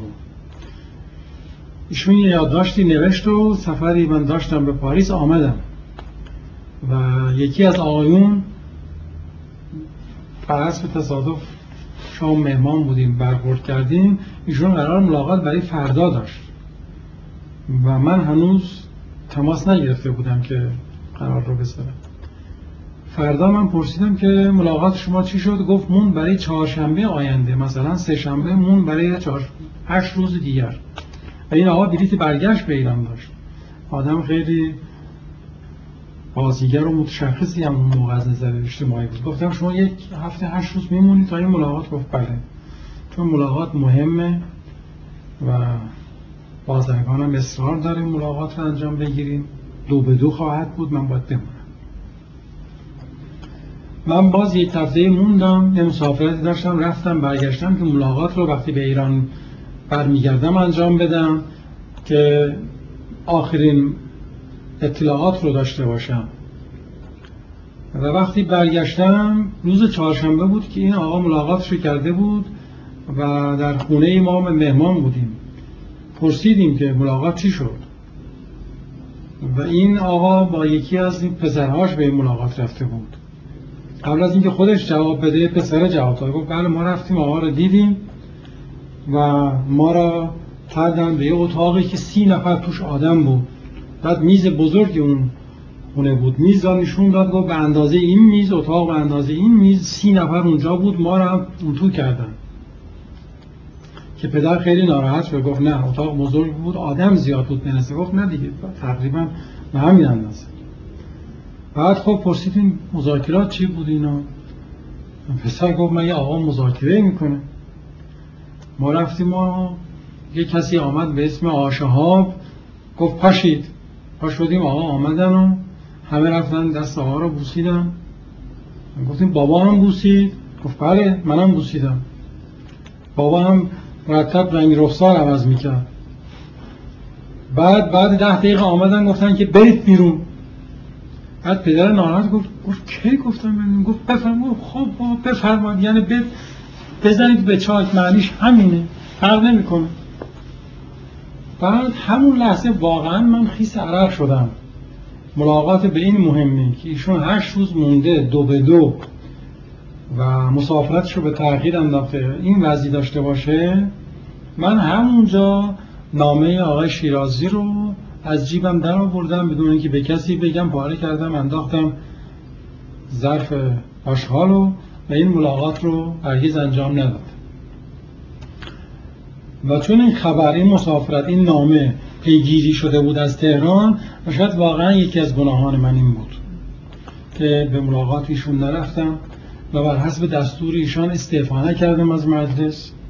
بنابراین من قیافه نبودم که به درد اینها بخورم. و به بازی گرفته بشم شما گفتین که وقتی آیت الله خمینی آمد به پاریس شما پاریس بودین و قرار بود که بریم ببینید منتها نرفتین چون تنها می‌خواستید ملاقات بکنید. اگر می‌دیدید خمینی رو چی می‌خواستین بهش بگیره من چیزی نمی‌خواستم بگم می‌خواستم بشناسم چون من هیچ شناختی از خمینی نداشتم. تا اون موقع هم چیزی که از خمینی در این ور بود یک سلسله نوارهای تکرار و مکررات بود. که موضوعا هم منتفی شده بود. بنابراین شخصی که بناحق داشت به یک نیروی تغییر دهنده در مملکت تبدیل می‌شد این را آدم طبیعی از روی غریزه مداخله در امور سیاسی می‌خواست بشناسه. و من می‌خواستم این شخص رو بشناسم. گرچه یک ماه دو ماه بعد با حرفهایی که زد با مصاحبه هایی کرد خودش رو به طور کامل شناسم آقای بیانقدر خود سوال دشمنانتون ازتون بکنیم دشمنانتون عرضی داره که شما بازی خمینی رو کردید. یعنی به هر حال عامل موثری بودید برای باز کردن راه خمینی. ولی خب در حال اگر این کار کردید ناخواسته بوده و بدون اینکه شما خودتون عقیدتون راجع به این صحبت دشمناتون چیه اون موقع که ما بازی رو شروع کردیم اون موقع خمینی عامل مؤثر در سرنوشت سیاسی ایران نه. یعنی کسی را هم امید این که خمینی بتونه در ایران به اینجا برسه که امروز رسید این وجود نداشت. بنابراین اون چی که من کردم از روی وظیفه ملی و بر حسب عنوان این بود که از مردم به عنوان نماینده اتفاقا همین سوال سوالی بود که شاه وسیله آقای رامبود کرده بود. از شما. بله. چون وقتی استیزا مطرح شد این به قدری برای سیستم شکان بود غیر عادی بود بعد از 25 سال. من این متن رو حتی با هیچ کس. دخترم هم در جریان تهیه متن نبود. من شب تا صبح نشستم نوشتم و پرونده زیر بغلم آمدم به مجلس. وقتی نطقهای قبل از دستور شروع شد و ریاضی می‌خواست وارد دستور مجلس بشید زدم روی پیش دستی و گفتم که به سبب بقای تبریز دولت آقای دکتر جمشید آموزگار را استیزاه می‌کنم. وقتی این عبارت تموم شد. درست مجلس مثل مردابی شد که سنگی در اون انداخته باشند از شامگاه. و یک سکوت خیلی دلازار طوری که رئیس هم احساس کرد که این سکوت عادی نیست باید یه جوری به هم زد. بعد گفت وارد دستور میشن و استیزا به دولت ابلاغ میشه. در حالی که واقعا میلرز این بود که عرضا در جنوب بودن اون روز. تلفنی اطلاع داده بودن و بعد رامبود با من تماس کرد رامبود معاون نخست وزیر بود. گفت که ناراحتی علرزه از یک چیزه. اون اینه که خودت نیستی. اگر بدونن که خودت هستی هیچ مسئله ای نیست. یعنی چی خودت نیستی؟ یعنی پشت این استیزا یه جریاناتی هست. یعنی این رو قائم به فکر خودت طرح نکردی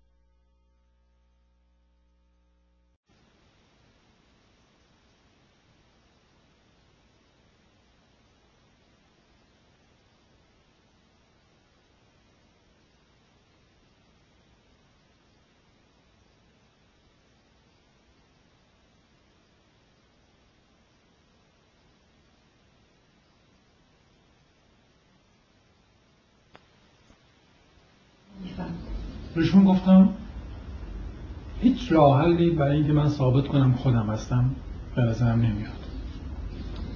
مثلا چطور میشه ثابت کرد که آدم ثابت کنه که در کاری که انجام میده صداقت داره؟ یا باید در سب کنه چندین سال بگذره تاریخ قضاوت کنه. یا مثلا از من چیز دیگری ساخته نیست. مثلا من اگر تو این اتاق یه معلقی بزنم ثابت میشه که من خودم هستم. چجوری می‌تونم ثابت کنم که من خودم هستم؟ و خب این برداشت خیلی ها بود روی سوابق استعمار در ایران. سکوت طولانی در مملکت نبودن صدا. من حتی در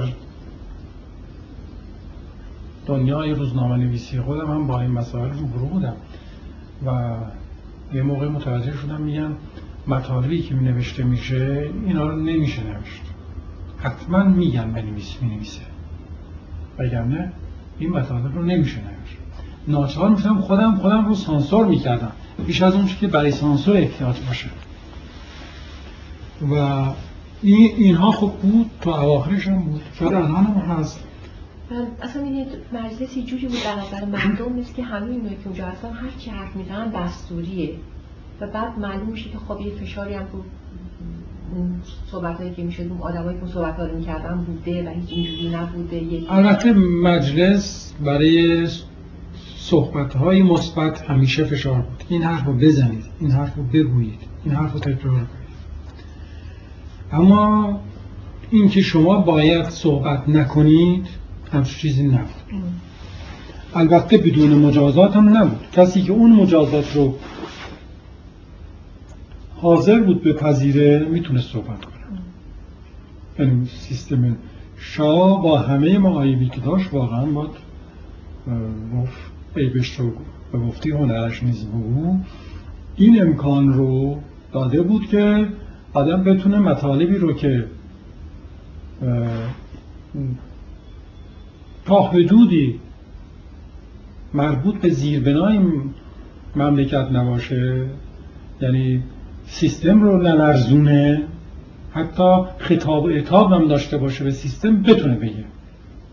منتها باید تحمل عوارضش رو داشته باشه. یعنی قرض دولتی نداشته باشه وام نگرفته باشه زیر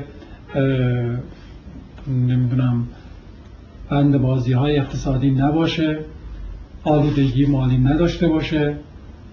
تاپ های فحش و ناسزا و اهانت در داخل مجلس هم بیسته و امکانا یه مکزیموم این بود که یه سال مسئولیتی هم بشه.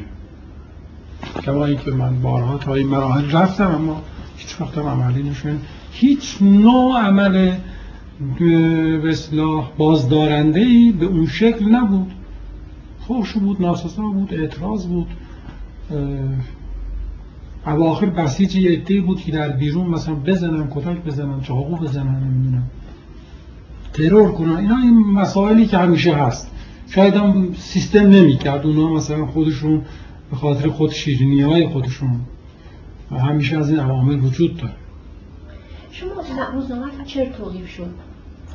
من روزنامه هم ارز کنم که به خاطر سرمقالی که داشت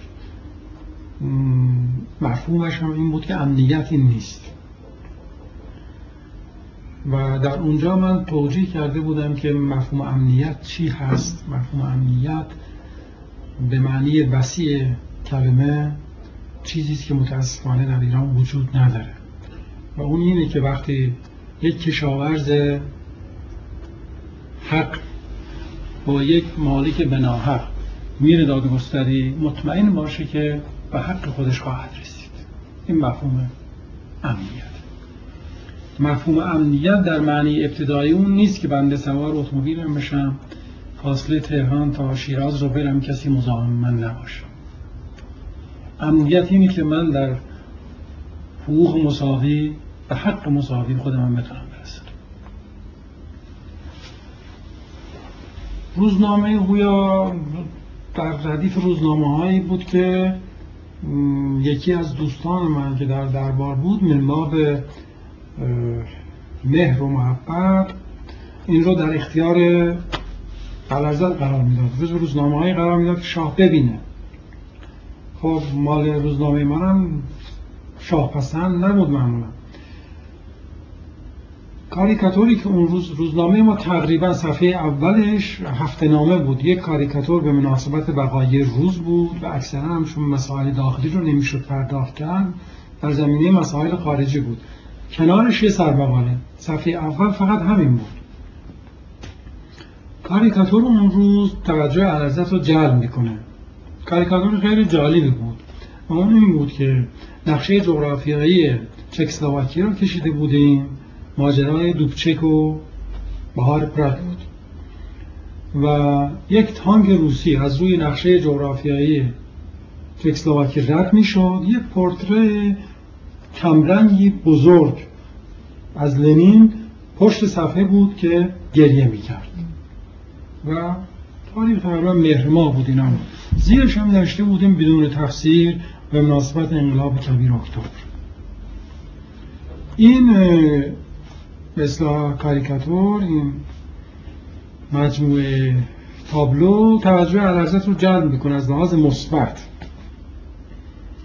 وقتی نگاه می‌کنه خوشش میاد مایل میشه سرمقاله رو بخونه. و سرمقاله رو می‌خونه و ناراحت میشه. اونجوری که آوردن اخبار خبر رو این بود که ناراحت میشه و روزنامه رو مچاله می‌کنه به طرف یا آقای موینیان که بوده و میگه که این مزخرفات رو چطور می نویسن خب بعد که همچه کاری بشه یعنی خودشو بیار یعنی سرشو بیار دیگه.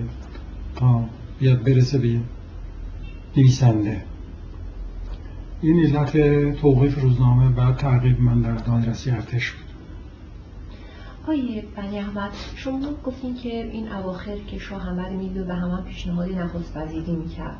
می‌خواید مسئولیتی قبول بکنید. به شما هیچ این پیشنهادی من هم بارم اصلا این دیگه جز چیزی بود که اولین برخورد به همه میگم آماده قبول مسئولیت هستید چه جواب من با خنده گفتم من فکر نمی کنم راه حل مملکت در من یا هر کسی دیگری که علازت بپذیرن و اون شخص بپذیره قبول بکنه باشه. راه حل مملکت یک راه حل دست جمعی است. تمام مخالفین خودشون رو به عنوان یک دولت بپذیره و این فکر از همینجا شروع شد که ادامه پیدا کرد. شما حاضر بودین تو کابینه دکتر صدیقی شرکت کنید من خودم نه ولی سه نفر ما معرفی کرده بودیم از حزب. خودتون حاضر نه می‌خواستم اگر کارهای بیرون رو بیشتر علاقه من بله. بودم. فعال باشم. بله. کارهای سازمانی رو علاقه من بودم در بیرون انجام بدم. به عنوان مسئول یک تشکیلاتی که تازه پایش ریخته می‌شد برام بیرون جالبتر بود تا محدودیت در کادر دولت. من خواستم عقیده شما راجع به زمان حکومت هویدا بپرسم چون خیلی میگن که نتیجه کارهای هویدا بود این. یعنی خیلی تقصیر به گردن هویدا و زمانداری طولانی اون می‌ذارن. زمانداری طولانی شده دیگه تقصیرش هویدا نمیشه ولی خب زمانداری طولانی در ایران یکی از عوامل خستگی روانی مردمه. خب این در تاریخ ایران خیلی اتفاق افتاده که حتی نخست وزیران به خاطر طولانی شدن صدارتشون حاضر به ادامه این کار نبودن. ولی هویدا نخست وزیر نبود هیچ وقت. و خودش بارها می‌گفت عنوانش این بود که نگید شخص اول برای اینکه مفهوم مخالف این اینه که شخص دوم سومی هست. ما همچون هیرارشی در مملکت نداریم. ما فقط یک شخص. البته هویدا یکی از مهمترین عوامل سقوط مملکت بود. از دیدگاه ماها. برای اینکه هویدا زائده اصلی اون سیستمی بود که شاه رو از ملت جدا کرد. و به شما من گفتم شاید هم ضبط کردید که به شاه پرسید چه خبره در بیرون؟ گفتم مردم در مقابل سیستم قرار کرد و دقیقا این کار هویدا بود. که همه ارتباطات شاه رو با بیرون قطع کرد. و منزوی کرد. شاه که زیاد مملکت رو نمیشناخت به خاطر تربیت و تحصیلات خارجش و بلافاصله مسئولیت های بزرگش. و فرصتی پیش اومده بود فراغتی پیش اومده بود که این شناخت رو داشته باشه که هویدا واقعا شاه رو منزوی کرد. و فساد مالی شاه هم از همون تاریخ هویدا شروع میشه. اگرچه میگن که هویدا آلودگی مالی نداشت من نمی‌دونم دنبالش هیچ وقت نرفتم که داشت یا نداشت. ولی اطرافیانش من جمله علم آلوده شدنش از زمان هویدا بود و شخص شاه بود که خود علم را به طرف آلودگی های مالی سوق داد. در حالی که علم با تمام مال و مکنتش همه رو از دست بخشیده بود. علم آدمی بود دست و دل باز. و حتی اواخر خونهش در مقابل چهار میلیون پنج میلیون رهن بود. این بازی ادا نبود یه واقعیت بود که یکی از نزدیکانش پول رو پرداخت کرده بود آزاد کرده بود و مریضم بود. با تأثیر ازش پرسیده بود که بعد از این همه خدمت بشا تو باید خانه من آزاد می‌کردی؟ گفت خب اشکالی نداره برای اینکه شما همه شما رو می‌شناسن و صحیح نبود خونه شما در رهن باشه. و بعد از اون بود که همین شخص و دیگران که در جریان زندگی علم بودن که ناظر رشد سریع و از مالی علم میشن و خودش باز توضیح کرده بود که شاه مرا سوق داد در مسیر معاملات با خارج و پوسان هایی که از شخصا حواله می کرد که به علم بدید و مرا هم آلوده کرد. و هویدا قطعا هم به عنوان مسئول شخصا و هم منطبع هویدا که آدم های بی پرنسیبی بودن متاسفانه اطرافیانش که حتی نه به هویدا نه به سیستم وفادار نموندن این شیخ الاسلام زاده بارها گفت که من به شاه گزارش رسمی داده به سازمان عفو بین من چندین بار با شاه سر زندان ها و شکنجه هایی که می‌شد کلنجار رفت در حالی که اصلا جرأت رفتن پیش شاه را نداشت و در عمر شاه رو به تنهایی ندیده بود. الانم آزاد شده مشمول عفو و خب. ویدا سرسلسله این سیستمی بود که. الان فرق نمی‌کنه وضع ایران در یه جهت دیگری است. هیچ وقت نیروهایی که نهزت ها و موزمان ها را به وجود میارن اونها خودشون ادامه دهنده یا برداشت کننده منافع اون جنبش ها نیستن. منتها بر حسب شانس یا شانس های ملی عناصر با فرهنگ در رأس اون موزمان ها می‌تونن قرار بگیرن یا می‌تونن آخوندا قرار بگیرن و یا می‌تونن ها قرار بگیرن. و شاه هم بیمیل نبود که یک نهزتی به وجود بیاره. و خوابش هم می‌دید دلش هم می‌خواست. و شاید اگر لازم می‌شد همه چیز رو هم تقسیم می‌کرد. حتی کپی هم سرش میذاشت. برای اینکه دیدیم که همه برنامه ها رو حاضر بود.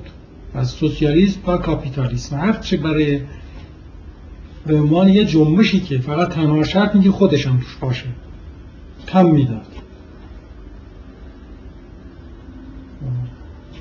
معمولا طبقه روشن فکر اونهایی که الان در خارج از ایران هم ماها ما نیروی محرکه انقلاب نبودیم. نیروی محرکه انقلاب یه چیزیست که توده ها هستن. البته ممکنه ماها به عنوان یا تمام اونهایی که ادعای روشن فکری می‌کنن یا تمام اونهایی که به نحوی در ارتباط با جامعه با نوشته با گفته با بیان با رفتار خودشون یه چیزی به جنبش ها داده باشن. اما اون جنبش وقتی به وجود اومد اون رو مهار کردنش مشکله. و اهمیت بر اون مسئله باید قائل شد و یعنی به راه انداختنش خب یه چیزی حتما در هر اصلی آماده آمادگی داره که به راه بیفته. ولی اون رو باید در اون بسترش برد و انداخت. اون وجود داره. روشنفکران ایرانی نتونستن این کار رو بکنن. ولی آخوندا تونستن اون رو انجام بدن. بنابراین در این طرف شما فکر کنید هیچ کار اون شکلی نمیشه کرد.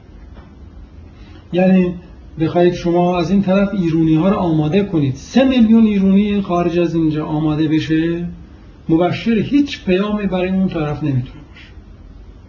برای که اون طرف طبقه توده است که اون توده را شما برای یه جنبش دیگه باید آماده کنید. طبقه ای که در خارج از ایرانه فقط برای اینا باید آمریکایی ها کودتا بکنن. جز کودتای امریکایی برای طبقه خارج از ایران راه بازگشتی وجود نداره چون اون توده برای اینا وارد عمل نمیشه. و عمل انقلابی همیشه که موتوری لازم داره. موتورش مردم دیگه. الان در شرایط فعلی ایران به نظر من تنها طبقه ای که می‌تونه به عنوان موتور انقلاب آینده ایران جنبش آینده ایران. نمیشه گفت کی کجا. به کار انداخت کشاورزان تنها نیرویی است که در تمام ادوار سرکوب شده از نظر مالی از نظر روانی از نظر فرهنگی از نظر تمام عقب ماندگی ها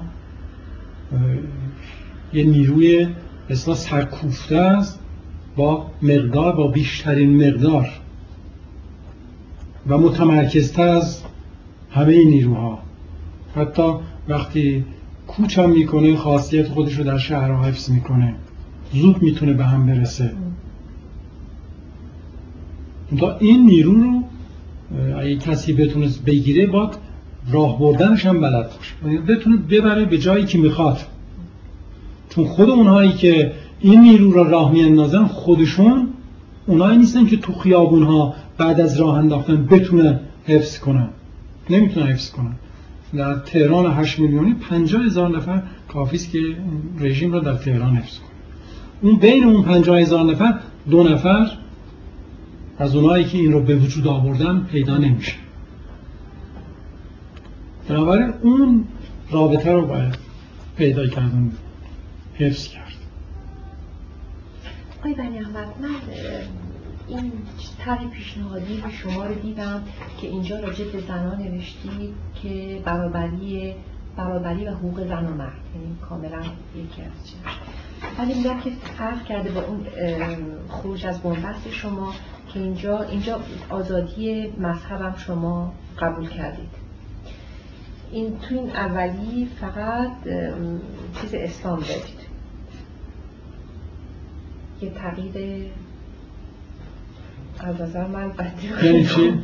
به تو این خروج از بنبست شما من البته این چیز فارسیش ندارم انگلیسیش دارم.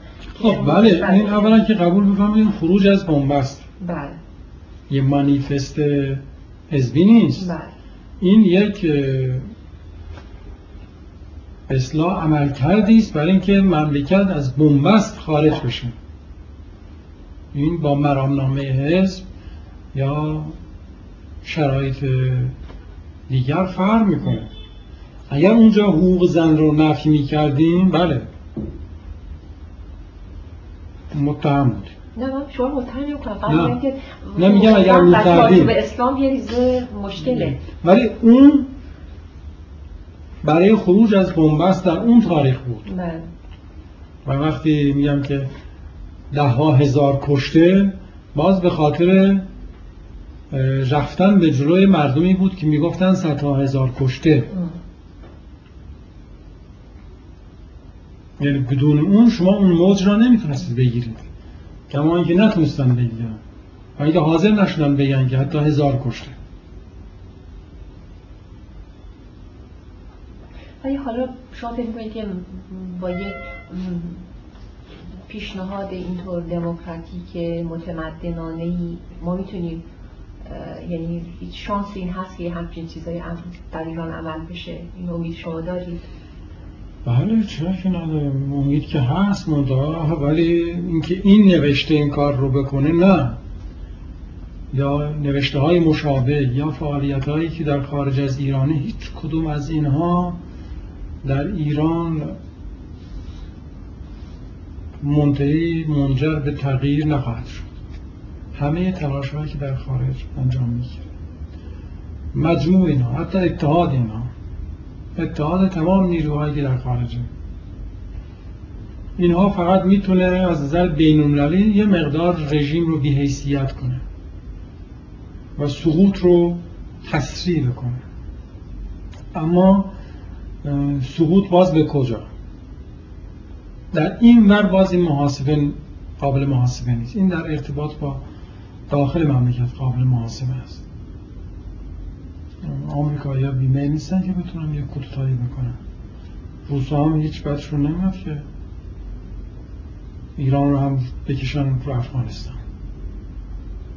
همه اینها و امریکایی ها از یک کودتا میترسن به خاطر اینکه استدلالشون اینه که در سیستم هایی که کودتا میشه امکان اینکه ضد کودتا بشه هست. پس بنابراین تمام تلاش ما باید طوری بشه که در ایران هیچ وقت کودتای انجام نگیره.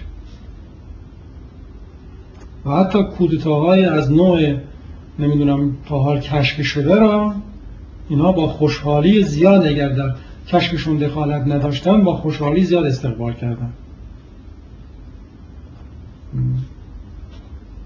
امید به ارتش اینا همه درست ولی نیروهای مثل ارتش الان در ایران سرآغاز یک جنبش نمی‌تونن باشن اینها به جنبش ها وصل میشن.